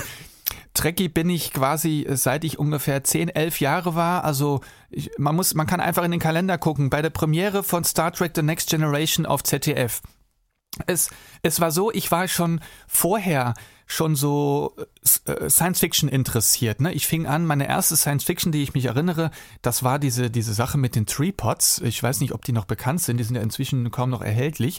Dann habe ich auch so das, was war das, Buck Rogers und Kampfstern Galactica, das, was in den 80er Jahren so bekannt war. Und dann und das war ein absoluter Zufall. Ich finde das so zurückblickend total äh, krass oder schockierend. Ich habe einfach beim Rumseppen im Fernsehen habe ich irgendwo gesehen, ah cool, das sieht aus wie Science Fiction, das gucke ich mir mal an. Irgendein Raumschiff fliegt dort rum und so und Roboter und so. Und ich habe erst später herausgefunden, dass das die allererste Pilotfolge war von Star Trek The Next Generation. Die habe ich zufällig im Fernsehen gesehen. und ich fand die einfach nur genial. Ich bin, ich habe dann jede Woche oder jeden Tag, je nachdem wie das kam, habe ich mir das äh, reingezogen, also wortwörtlich, ich habe das verschlungen. Ich war so ein Fan davon und ich habe erst später herausgefunden, dass es noch andere Serien gibt, die Filme und so weiter. Und dann eben fünf Jahre später habe ich zufällig einen Sprachkurs Klingonisch in die Hand bekommen und das war eine Audio-CD. Und da ich damals schon vier Fremdsprachen sprach, war das für mich eigentlich nichts Besonderes, eine Sprache zu lernen, aber das Besondere hier war, es war eine Sprache aus Star Trek. Und das war dann die Verbindung da, dazwischen, dass ich halt wirklich, ich konnte etwas lernen, aber war gedanklich bei Star Trek. Und das war wirklich das, was das so angefeuert hat. Ursprünglich war das wirklich so, ja, ich, ich konnte durch das Lernen der Sprache mich gedanklich in Star Trek reinversetzen. Da haben wir tatsächlich ja auch eine Gemeinsamkeit. Äh, bei mir war die Liebe zu Star Trek mit der Liebe zum Schreiben irgendwie eine Kombination, die mich nie mehr losgelassen hat. Bei dir war es dann die Liebe zu Sprachen und zu Star Trek. Bei mir hat es dazu geführt, dass ich heute immer noch über Star Trek schreibe. Und das finde ich auch so großartig an diesem Fandom und an diesem Star Trek Bereich, dass ganz viele Leute dadurch wirklich ihr Hobby oder ihre Berufung gefunden haben. Offensichtlich ja du auch und ich auch. Ja, genau so ist es. Und äh, gleichzeitig muss ich auch sagen, das ist ja schon ein komisches Gefühl und ich glaube, dass du das vielleicht auch schon mal bemerkt hast. Früher hat man ja auch Bücher und Magazine über Star Trek gelesen und jetzt plötzlich schreibt man die selbst. Also das ist irgendwie so, so ein, ein Wechsel einer Situation. Vor allem, ich habe ja auch das offizielle Wörterbuch in der deutschen Ausgabe habe ich überarbeitet vor fast zehn Jahren. Und ähm, jetzt steht quasi, also nicht nur quasi, sondern definitiv auf dem Deckblatt des offiziellen Wörterbuchs steht, geschrieben von Mark Okrand, überarbeitet von Lieven Litar. Und das ist, sowas zu lesen, hätte ich mir vor 20 Jahren nicht ausmalen können. Das ist ja unfassbar. Du, das, das ist wie wenn Leute mir Fotos ihrer, ihrer Buchregale schicken, wo die ganzen Bücher, die ich in den 80er, 90er, 2000er Jahren gelesen habe, neben meinen Star Trek Sachbüchern und deinen klingonisch Übersetzungen stehen. Und ich denke dann immer nur, wie verrückt ist das? Ja, ja, genau.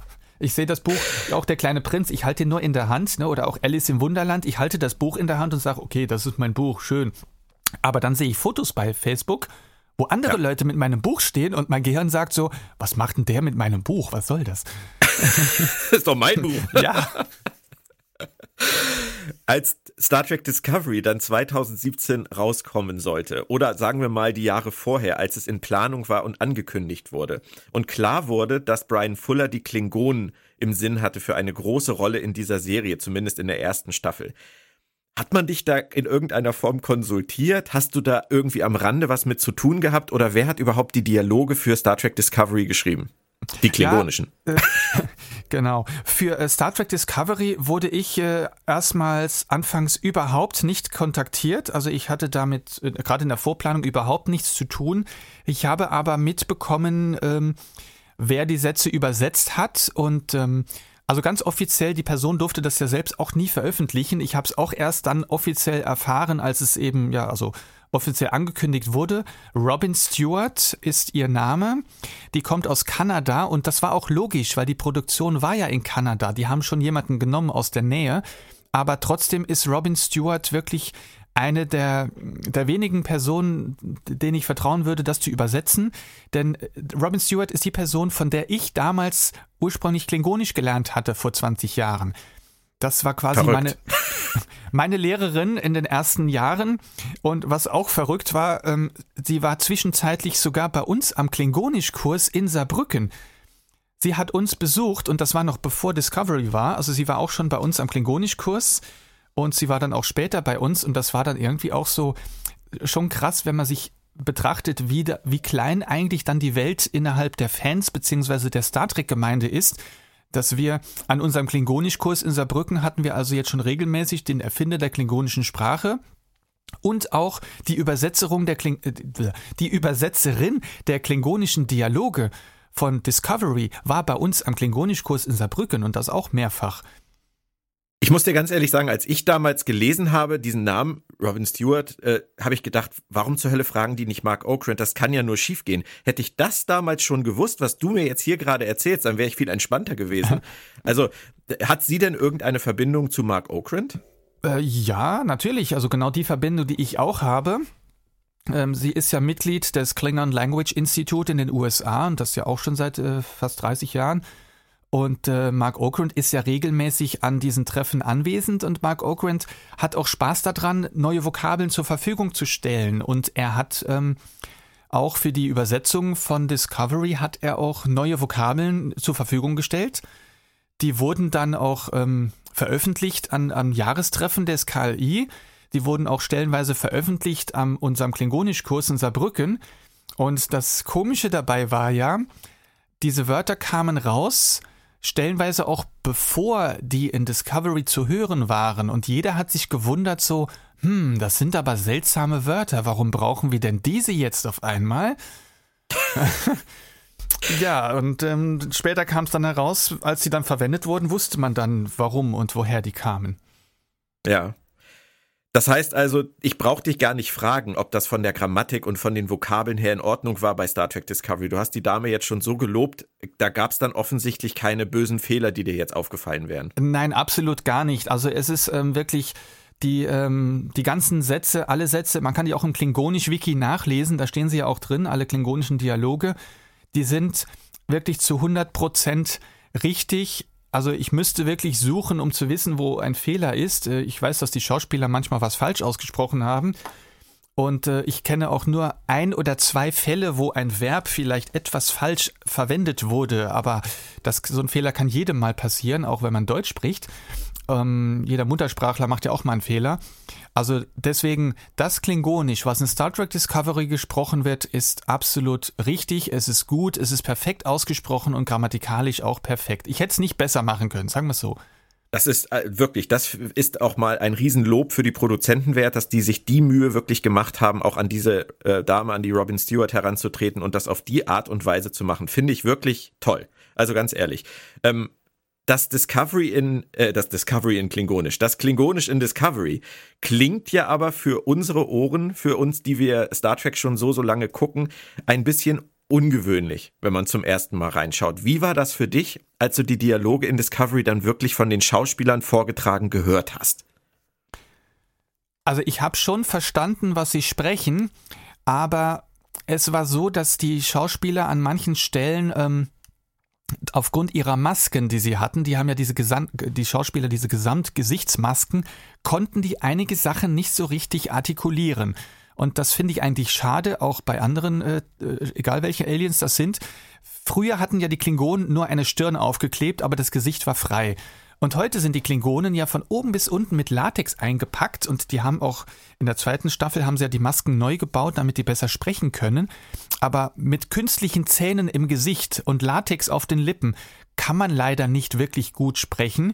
Die haben einige Dialoge sogar nachvertonen müssen, weil sie bei der Aufnahme ganz unverständlich waren. Also das, ich weiß gar nicht, ob das, inwieweit das Behind the Scenes bekannt ist. Aber ähm, ein aber ein anderer Aspekt, was auch noch dazu kam, die haben die Stimmen der Klingonen mit Absicht technisch äh, verfälscht. Die wollten, dass die etwas ungewöhnlich klingen. Und das, naja, das fand ich etwas schade, weil eigentlich war es unnötig. Aber sie wollten denen noch so einen leicht äh, klingonischen Touch geben. Glaubst du denn aber, dass es auch eine bewusste Entscheidung gewesen ist, die Klingonen so langsam sprechen zu lassen? Also wir, gerade ich jetzt erinnere mich halt an die Klingonen, die wirklich so sehr zackig und dynamisch sind. Ich sag nur pach pa, pach pä, auch wenn es von der Aussprache her jetzt wahrscheinlich miserabel war. Jetzt im in Discovery wäre das halt eher so ein bisschen, ich will mal sagen, wie Wahlgesang gewesen. Also die sind alle halt so ganz, ganz valiumartig runter runtergefahren. Für mich als Konsument. Ähm, hast du das auch so empfunden oder war das einfach diesen Masten geschuldet und so nach dem Motto, dann sprecht halt langsam, wenn ihr es sonst nicht über die Lippen kriegt? Also das ist eine sehr interessante Frage, die ich mal überprüfen werde. Aber ich habe das eigentlich, ist mir das nicht so aufgefallen, dass die jetzt langsamer sprechen. Ähm, das, ich kann dazu auch nicht sehr viel sagen jetzt, ähm, aber ich habe es nicht bewusst wahrgenommen, ob die jetzt schneller oder langsamer reden. Das finde ich spannend, weil du bist der Experte und ich bin, bin ja nur letztendlich der Laie. Ich habe halt das ja. Gefühl gehabt, sie haben, ähm, sie haben die, die Art und Weise, wie diese Klingonen sich sprachlich geben, halt schon zu Discovery sehr verändert. Aber es mag ja auch sein, dass das pure Einbildung bei mir ist. Ja, es, es wäre möglich, dass wir, wie du ja schon sagst, da du ja das als Laie betrachtest, ähm, achtest du vielleicht auch auf andere Sachen. Ich habe, wenn die, wenn die gesprochen haben, habe ich ganz ich konzentriere mich dann auf die Grammatik und die Wörter und ich höre, was sie sprechen. Wenn du mhm. das aber nicht tust, hörst du eben, du achtest dann auf was anderes. Du achtest ja. dann wohl auf das Gesamtbild oder auf den Gesang, auf die Melodie, die für die Sprache ja eigentlich uninteressant sind. Und ich habe mich dann wirklich auf die Aussprache oder auf die Inhalte konzentriert und dabei nicht darauf geachtet, ob sie schnell oder langsam sprechen. Wobei, ähm, ja, ich meine, ich werde es mir wirklich mal anschauen und vergleichen. Das kann, Wäre interessant, das mal so wissenschaftlich zu analysieren. Was ja auch total spannend war, ähm, als Star Trek Discovery auf Netflix lief, gab es klingonische Untertitel, was ja auch eine wirklich skurrile Entscheidung von Netflix war, die ich aber auch einfach sau cool fand, ehrlich gesagt. Aber diese klingonischen Untertitel, die müssen ja auch irgendwo hergekommen sein. Und ich habe mir das einfach immer für mich so hergeleitet, die hat doch bestimmt der Lieven gemacht. Ja, das, das kann man so schön. kann man ja einfach mal so stehen lassen. Also, das, das kann man ruhig so stehen Wahl lassen. Gewesen. Also, sagen wir es mal so, was ich ja keinesfalls leugnen kann, und das Video ist ja im Internet noch zu sehen. Ich wurde, bevor Netflix veröffentlicht wurde, ähm, wurde ich irgendwann im August, September, also wirklich wenige Wochen bevor es losging, wurde ich kontaktiert von einer Werbeagentur, die zuerst ganz, ganz geheimnisvoll waren und fragten, ob ich für sie was übersetzen könnte für eine internationale Firma, die sie nicht nennen konnten. Und das war alles sehr, sehr geheim. Und ich habe dann, irgendwann kam man dann ins Kontakt und dann fand sich heraus, das war tatsächlich diese Firma, die ich jetzt, ja, wir wissen ja, welche Firma das ist. Und ähm, damals habe ich dann was übersetzt und dann wurde das dann wieder eingestampft. Also das wurde auch nie veröffentlicht. Und das sagte ich so, das ist schade, dass das nicht veröffentlicht wird. Ne? Und dann haben die gesagt, ja, ja, das ist nicht schlimm, weil die wollen jetzt was anderes haben.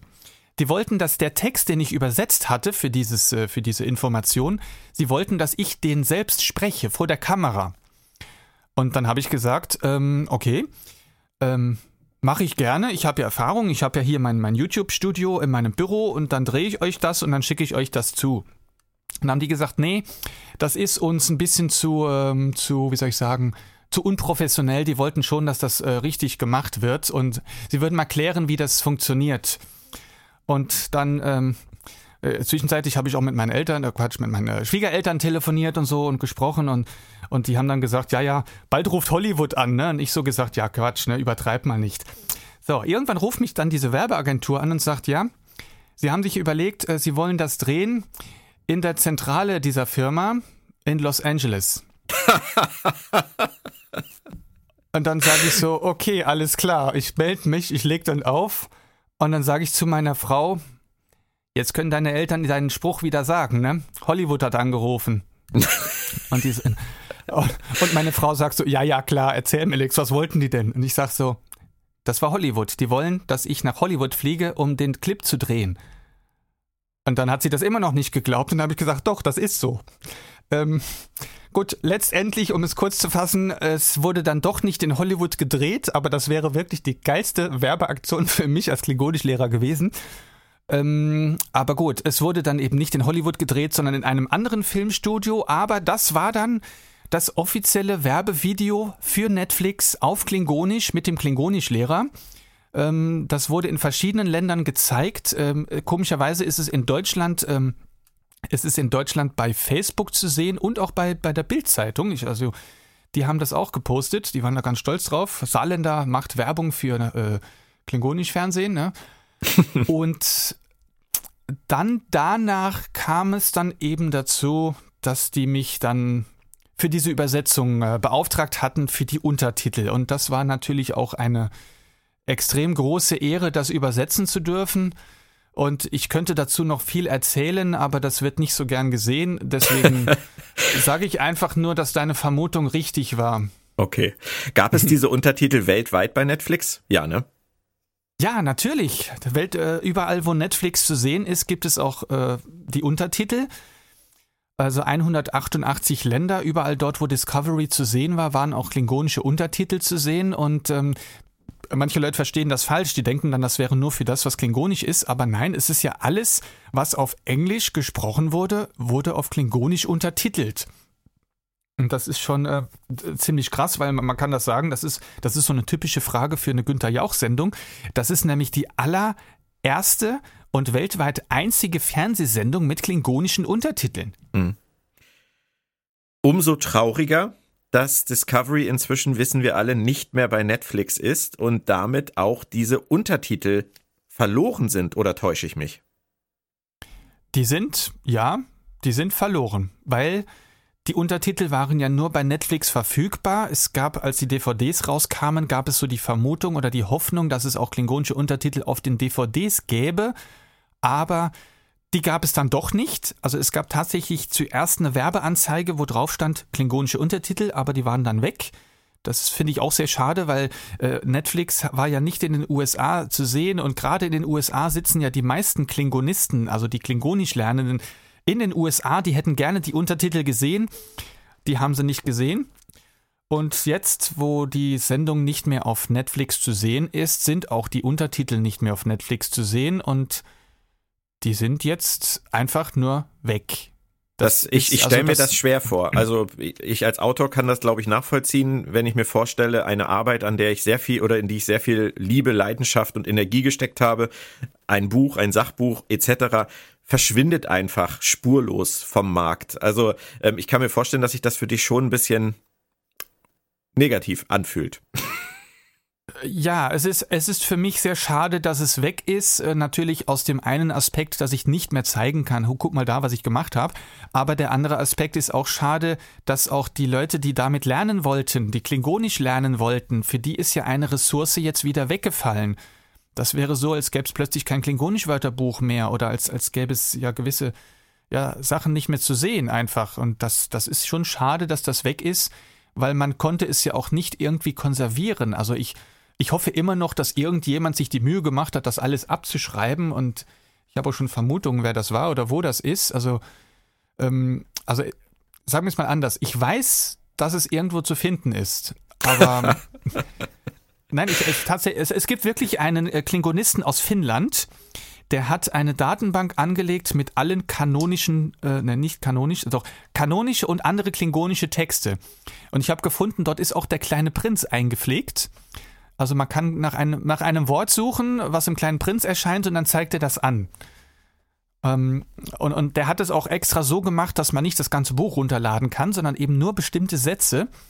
Und dort sind auch Teile von den von Discovery-Untertiteln drin. Also der hat das scheinbar abgeschrieben. Wow. Da bin ich sicher. Okay.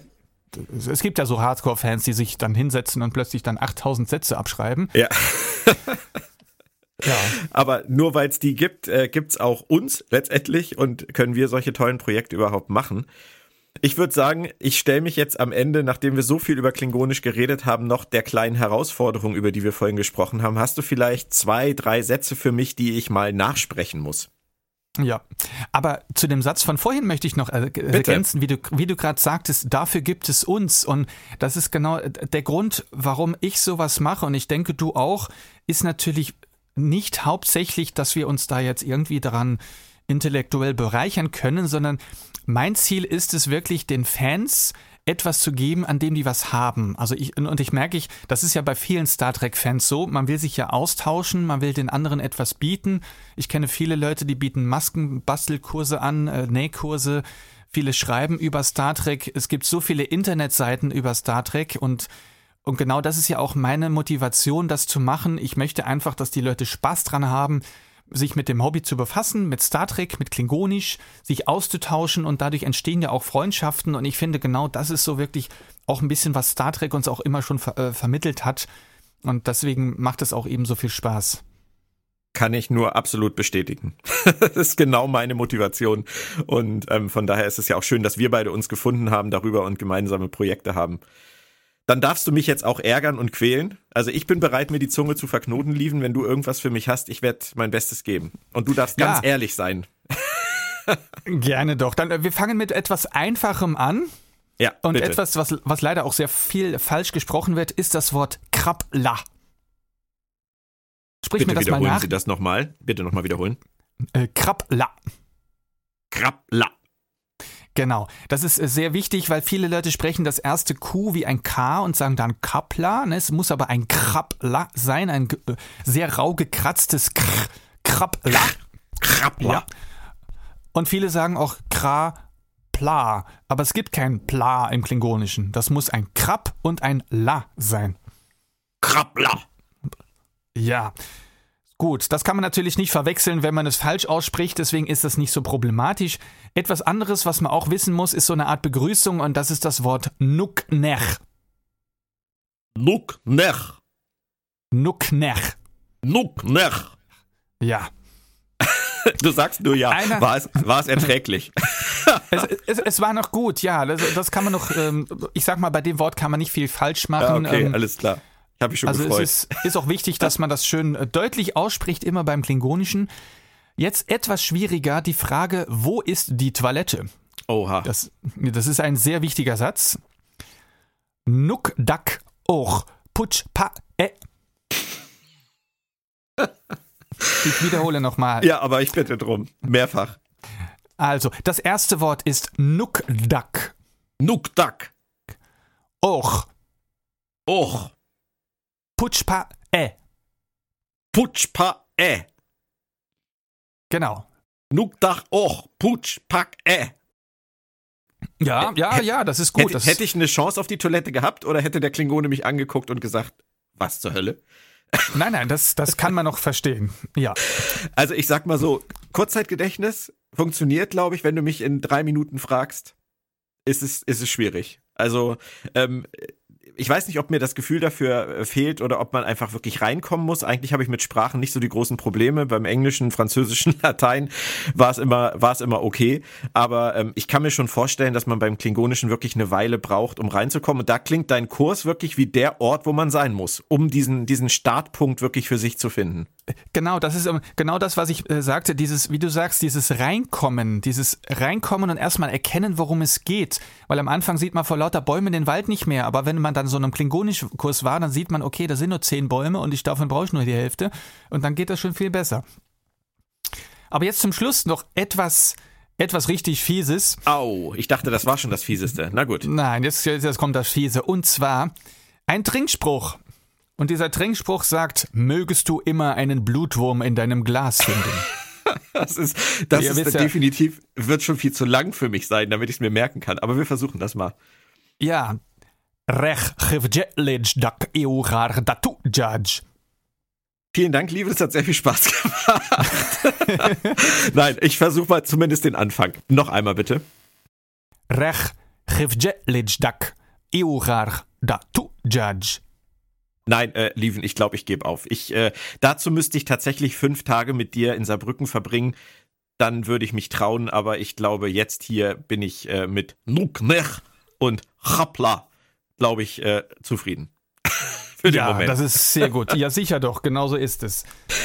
Dann danke ich dir für deine Zeit, Lieven, und hoffe, dass wir von dir noch viele, viele schöne Projekte in der Zukunft ähm, sehen, lesen, hören werden. Dass wir uns vielleicht auch mal wieder auf einer Star Trek Convention treffen ähm, oder in irgendeiner Form anderweitig persönlich. Vielen Dank, es hat sehr viel Spaß gemacht. Ja, sicher, auf jeden Fall. Also ich denke auch jetzt, wo die, die Veranstaltungen so langsam wiederkommen, werde ich auch ich äh, wieder häufiger unterwegs sein, in meiner Mission Klingonisch zu unterrichten. Und bis dahin möchte ich nur kurz darauf hinweisen, alle wichtigen Infos über Klingonisch und als Verteiler zu anderen Seiten bietet die Webseite klingonisch.de, die kann man sich ja gut merken. Dort ist, das ist das Heim des Deutschen Klingonisch-Instituts und dort gibt es alles, was man braucht. Dort kann man auch die Bücher bestellen, die wir eben benannt haben. Alice im Wunderland, Der kleine Prinz auf Klingonisch und das Übungsbuch ist dort auch alles zu finden. Wunderbar. Ein schönes Schlusswort. Bis hoffentlich ganz bald, Lieben. Jawohl, sicher doch.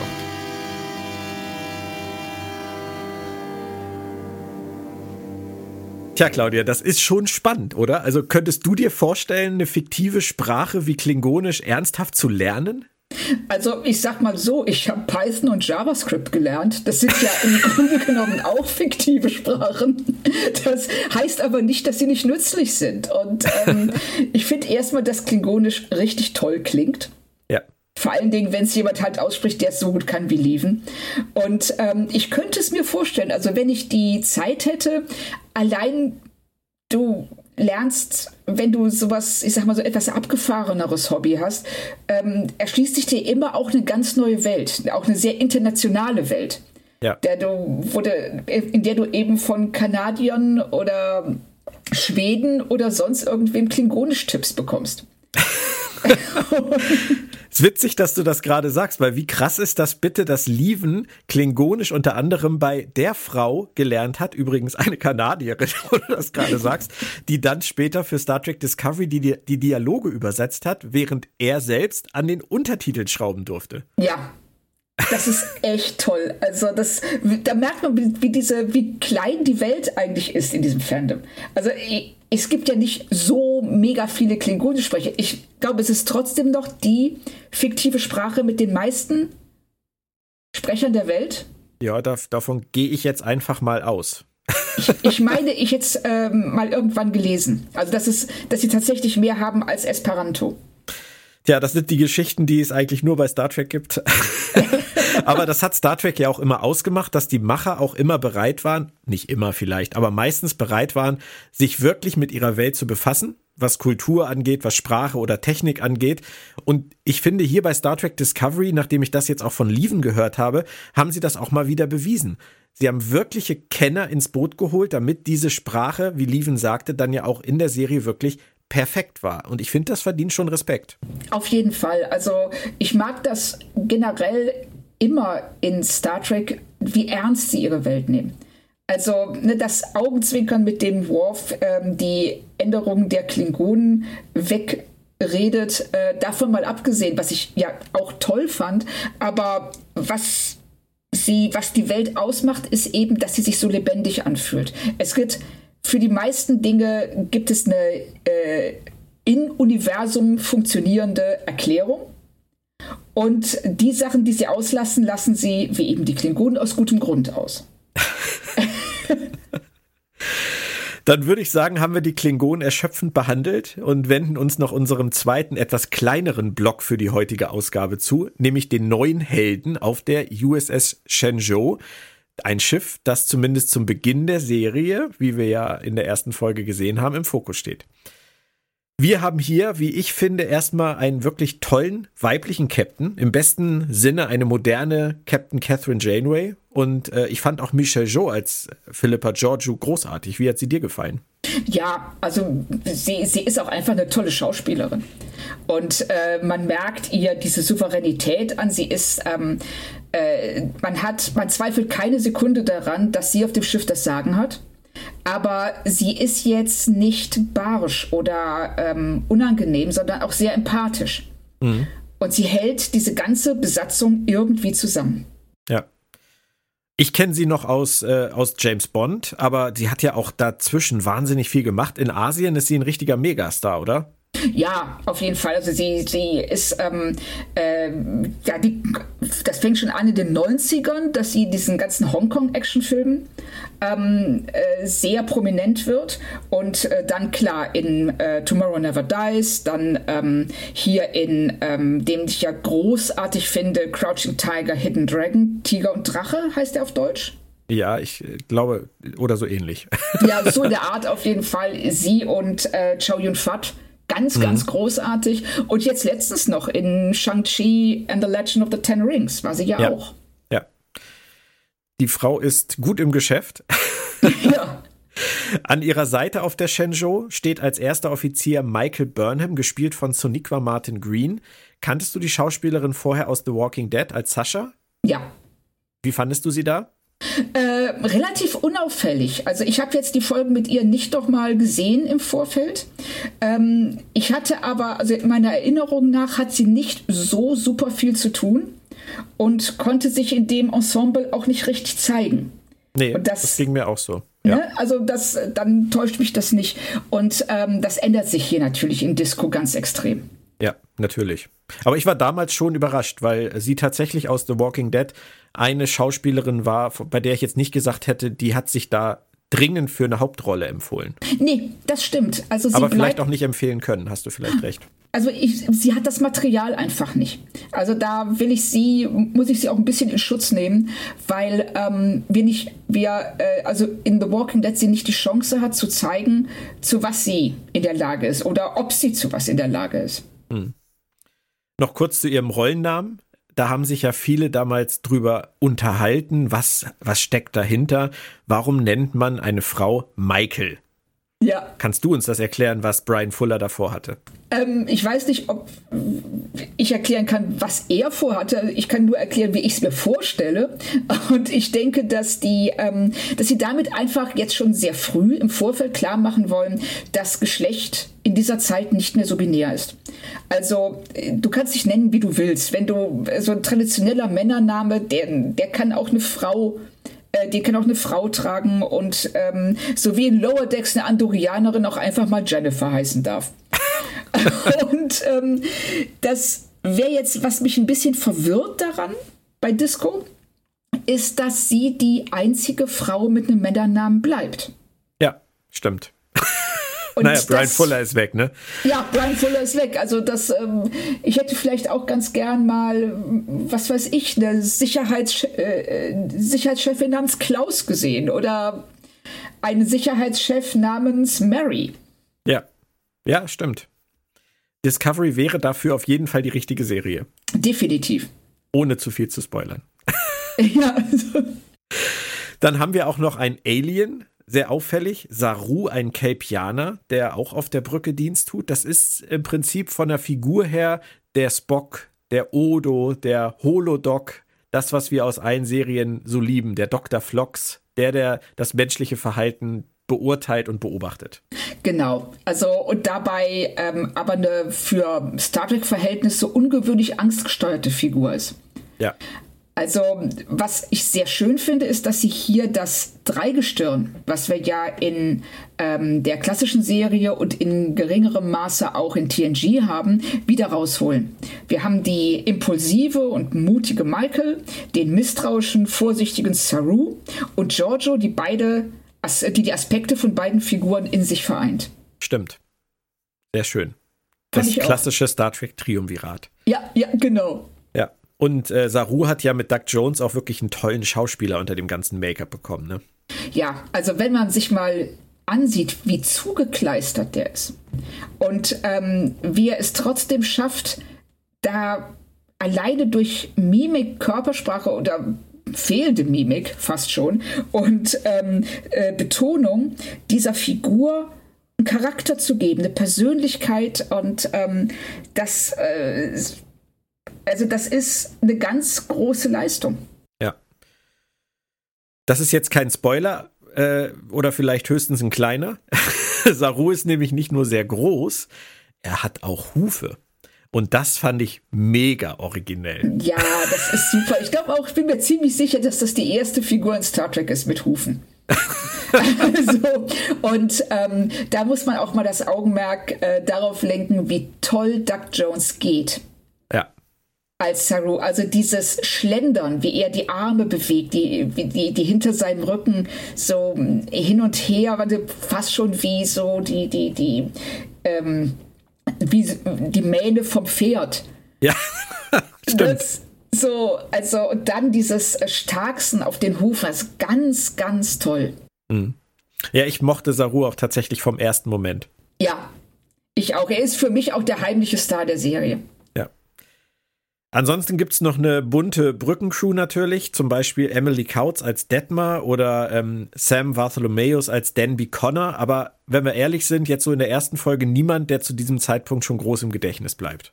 Nein, also die, äh, das, klar, sie mussten sich im Pilotfilm auch entscheiden, was zeigen wir, was ähm, hat Priorität, aber die Brückenbesatzung hat nur echt nichts zu tun. Also das Einzige, die dürfen sich ab und zu mal angucken um zu zeigen, dass gerade was Problematisches passiert, für den Fall, dass wir das noch nicht kapiert haben.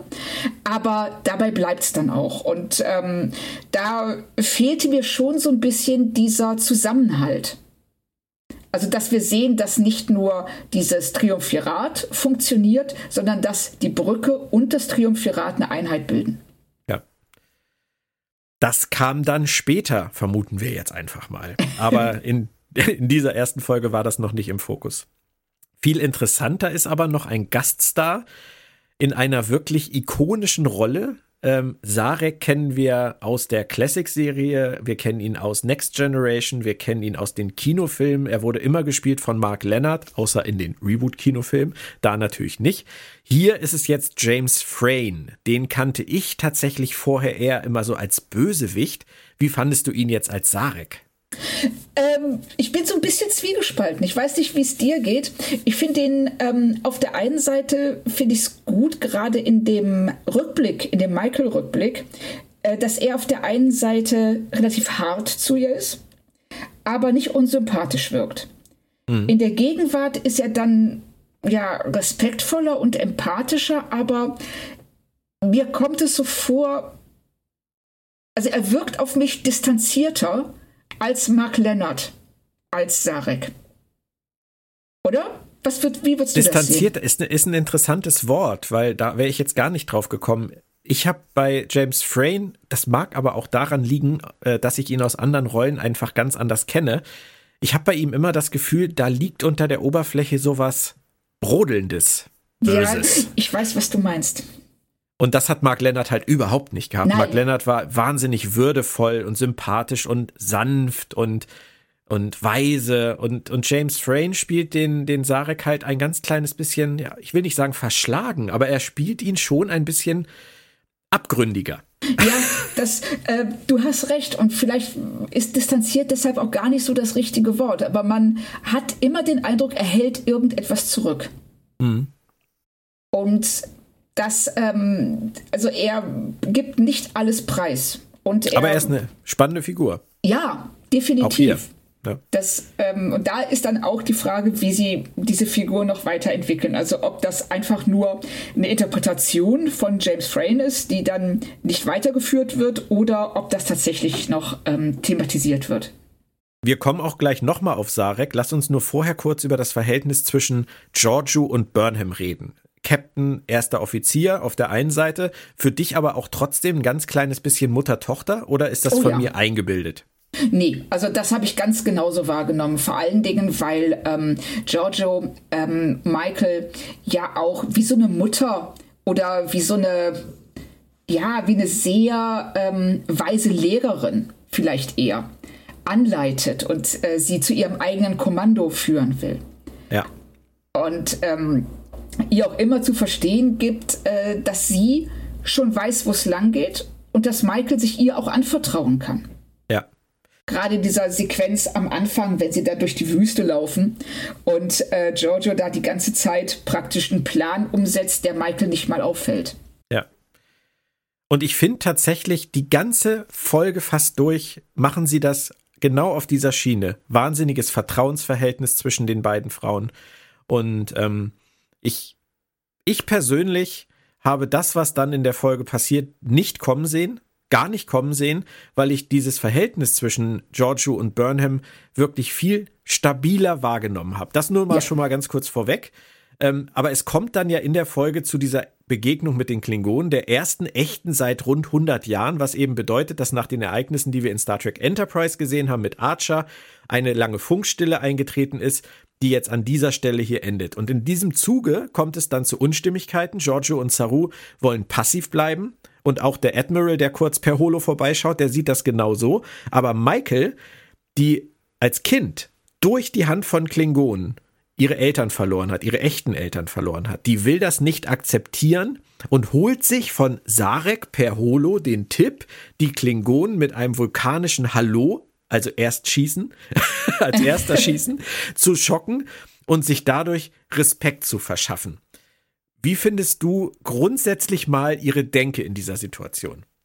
Ähm, ich finde es, also zum einen, ich kann verstehen, dass sie ähm, sich von dem Admiral ähm, nicht ernst genommen fühlte, weil er sich sehr herablassend ihr gegenüber verhält. Auf jeden und, Fall. Ne, und auch ganz deutlich macht, hey, du störst hier, ich will eigentlich nur mit deinem Captain reden.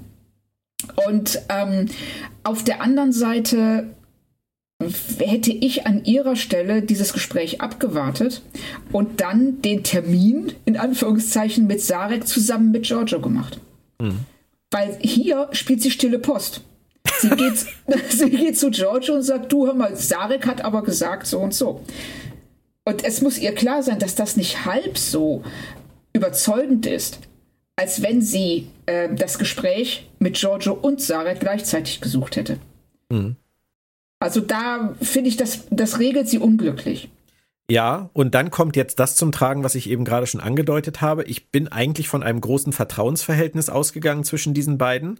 Ja. Und Giorgio lehnt ja, sie hört es sich ja an, ne? Das ist, man ja. kann ja Giorgio in dieser Szene wirklich überhaupt nichts vorwerfen. Nein, sie und macht alles find, richtig. Sie macht alles richtig und ich finde, sie wirkt auch so, als hätte sie alles unter Kontrolle. Ja. Und das sagen wir als, als Zuschauer, die sie gerade erst kennengelernt haben, gerade Michael als ihr erster Offizier und vielleicht auch Protégé in gewisser Weise, sie müsste es eigentlich auch wissen. Und trotzdem entscheidet sie sich sofort, instinktiv, ihren Captain außer Gefecht zu setzen und die Sache im Alleingang durchzuziehen. Und ich finde, das ist schon wirklich ein krasser Move, eine krasse Meuterei, die ich nicht erwartet habe. Und was hast du an der Stelle gedacht? Damals, ja, vor fünf Jahren oder gestern Abend? Ja, dasselbe. Also da hat sich die Wahrnehmung tatsächlich nicht verändert. Ähm, das ist so unerwartet, weil es keinen Sinn ergibt. Das, dieses Verhältnis, was wir sehen, wie die beiden miteinander umgehen, dieses, es ist ja, das, wie du schon sagst, Vertrauensverhältnis, Freundschaft, ähm, fast schon eine Mutter-Tochter, zumindest eine Lehrerin-Schülerin ähm, Beziehung. Und dass sie dann hingeht und diesen, diesen krassen Verstoß begeht, diese Meuterei und vor allen Dingen zu, mit welchem Ziel? Sie alle geht retten. raus. Bitte? Alle retten. Ja, alle retten, aber wie stellt sich das vor? Also, sie betäubt Giorgio in ihrem Büro, kommt dann alleine raus und sagt, äh, wir machen das jetzt so und so, wir schießen. Und so, ähm, kann das sein, dass hier was nicht stimmt? So, ja, und Giorgio kommt dann ja auch sehr schnell wieder aus genau. ihrem Büro raus. Ne? Giorgio, eine Sekunde später steht Giorgio mit dem gezogenen Phaser hinter ihr. Also diese, das, das, das ist wie das Meme, wo der Typ da sitzt und sagt, that escalated quickly. ne, also das eskaliert so schnell, dass das überhaupt nicht nachvollziehbar ist. Also zumindest nicht für mich, nicht, äh, nicht bei Figuren, die sich offensichtlich so gut kennen und so ja. miteinander vertraut sind. Das Einzige, was ich mir wirklich herleiten kann, und das ist auch gestern wieder mein Gefühl gewesen, dass äh, ich auch vor fünf Jahren schon, als ich es das erste Mal gesehen habe, einfach dieses Trauma unterschätzt habe das sie davongetragen hat durch den Verlust ihrer Eltern durch die Hand der Klingonen, als sie ein Kind war. Und dass das etwas ist, was sie auch, da sie bei Vulkaniern aufgewachsen ist, nie irgendwie richtig mit sich ausmachen konnte. Und das einfach in diesem Moment, weißt du, das ist ja, man muss sich das ja so vorstellen, du lebst dein Leben nach so einem Schicksalsschlag jahrzehntelang weiter und ja. auf einmal kommt, sage ich jetzt mal, in den Nachrichten die Meldung, jetzt ist Weltkrieg. Das ist, das ist etwas, was Gefühle auslöst, die, die man gar nicht beschreiben kann. Ja. Und für sie ist es halt in dem Moment, die Klingonen waren ja weg. Weißt du, das war, das war eine offene Wunde für sie, aber die Klingonen, die das verursacht haben, die waren weg. Die waren irgendwo. Aber nicht in der Nähe von, von Föderations, Mitarbeitern oder Mitgliedern oder ihrem Schiff oder ihren Freunden oder ihrer Familie, die sie jetzt hat. Und auf einmal stehen sie wieder vor der Tür und sie glaubt zu wissen, was das Einzige ist, was jetzt hilft, damit es nicht nochmal zu so einem Drama kommt wie damals. Das ist das Einzige, was ich mir herleiten kann. Könntest du das verstehen? Ähm, ja, also ein Stück weit schon. Ich wünschte nur, dass die Folge sich die gleiche Mühe gegeben hätte, die du dir gerade gibst. weißt du? Weil wenn sie da auch nur, sie hätten nur einen Dialog gebraucht.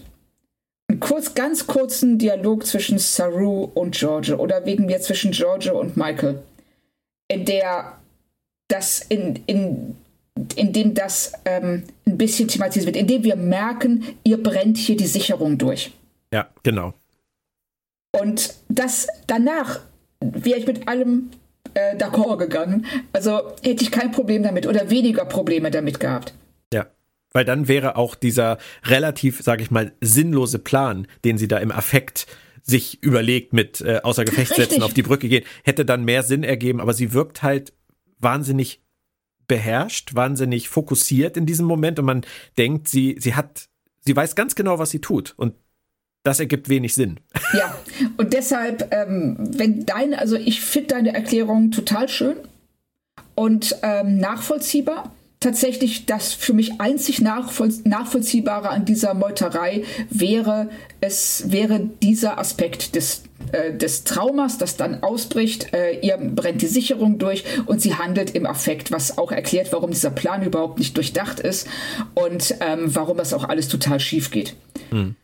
Ähm, so wie sie es jetzt hier darstellen, fehlt mir da der verbindende Schritt zwischen ähm, ich erfahre, dass die Klingonen da sind und ich handle auf, eine, auf diese sehr krasse, unerwartete Weise und unangebrachte Weise. Ja. Auf jeden Fall war es ziemlich krass, äh, wie sie damit die Folge beendet haben. Also ich hatte auf jeden Fall jetzt gestern beim Gucken Lust, mir die Fortsetzung anzuschauen. das ist ja schon mal was. Und äh, damit endet es dann ja auch. Viele klingonische Schiffe vor der Shenzhou und Michael, die gerade gemeutert hat und Giorgio, die eine Waffe in der Hand hält und alle, die irgendwie durch die Gegend gucken und keiner weiß, was zu tun ist. Das ist schon ein guter Cliffhanger mitten in dieser Doppelpilotfolge. Kann ja, man nicht anders sagen. Stimmt. Es steht also nicht gut um die Crew nach Leuchtfeuer. Nächste Woche sprechen wir dann über den zweiten Teil des Pilotfilms und die besondere Struktur der ersten Staffel mit diesem Pilotfilm als Startpunkt für die Handlung, den Übergang in die Serie danach und alle Ereignisse, ähm, die wir heute besprochen haben, sind dann natürlich auch nochmal wieder wichtig. Wie wäre denn deine generelle Einschätzung zur ersten Folge, Claudia, nachdem du sie jetzt nur gestern nochmal geguckt hast? Ist es ein spannender, gelungener Auftakt oder nicht? Also meiner Meinung nach ja. Es ist äh, spannend, ist es definitiv. Ich finde es, äh, ich finde ihn auch überwiegend gelungen mit ähm, den kleinen Stolpersteinen, über die wir hier schon gesprochen haben und ähm, eben Michaels Meuterei und vielleicht auch das ähm, nicht ganz überzeugende Klingonendesign gerade das visuelle Design, aber das Schiff sieht toll aus. Es ist ähm, die ganze Serie hat halt sieht unheimlich ähm, poliert aus. Ja. Also so polished. Also das ist alles aus einem Guss und ähm, visuell gefällt es mir sehr, sehr gut. Ich finde es, ähm, es ist, es macht Lust auf mehr. Und das ist genau das, was ein Pilotfilm tun sollte. Ja. Und das ist ja auch letztendlich etwas, was wir versprechen können, denjenigen, die mit der Serie jetzt erst anfangen. Was die visuelle Umsetzung angeht, wird es immer nur noch besser. Ja, also visuell, da reißen sie schon echt sehr, sehr viel raus.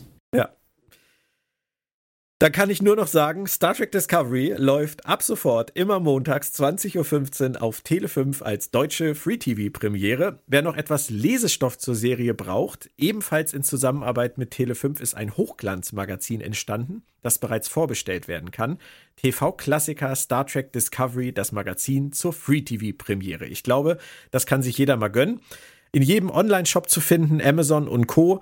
Ähm, Im stationären Handel liegt es auch schon. Ich habe äh, in den diversen Star Trek-Gruppen bei Facebook auch schon gesehen, dass es ganz viele schon haben. Die, die posten schon Bilder, ich und mein Magazin. Das macht natürlich sehr viel Spaß. und wer es ganz sicher haben möchte, der geht einfach über www.ifobshop.com. Das ist der Verlag in Farbe und Bunt.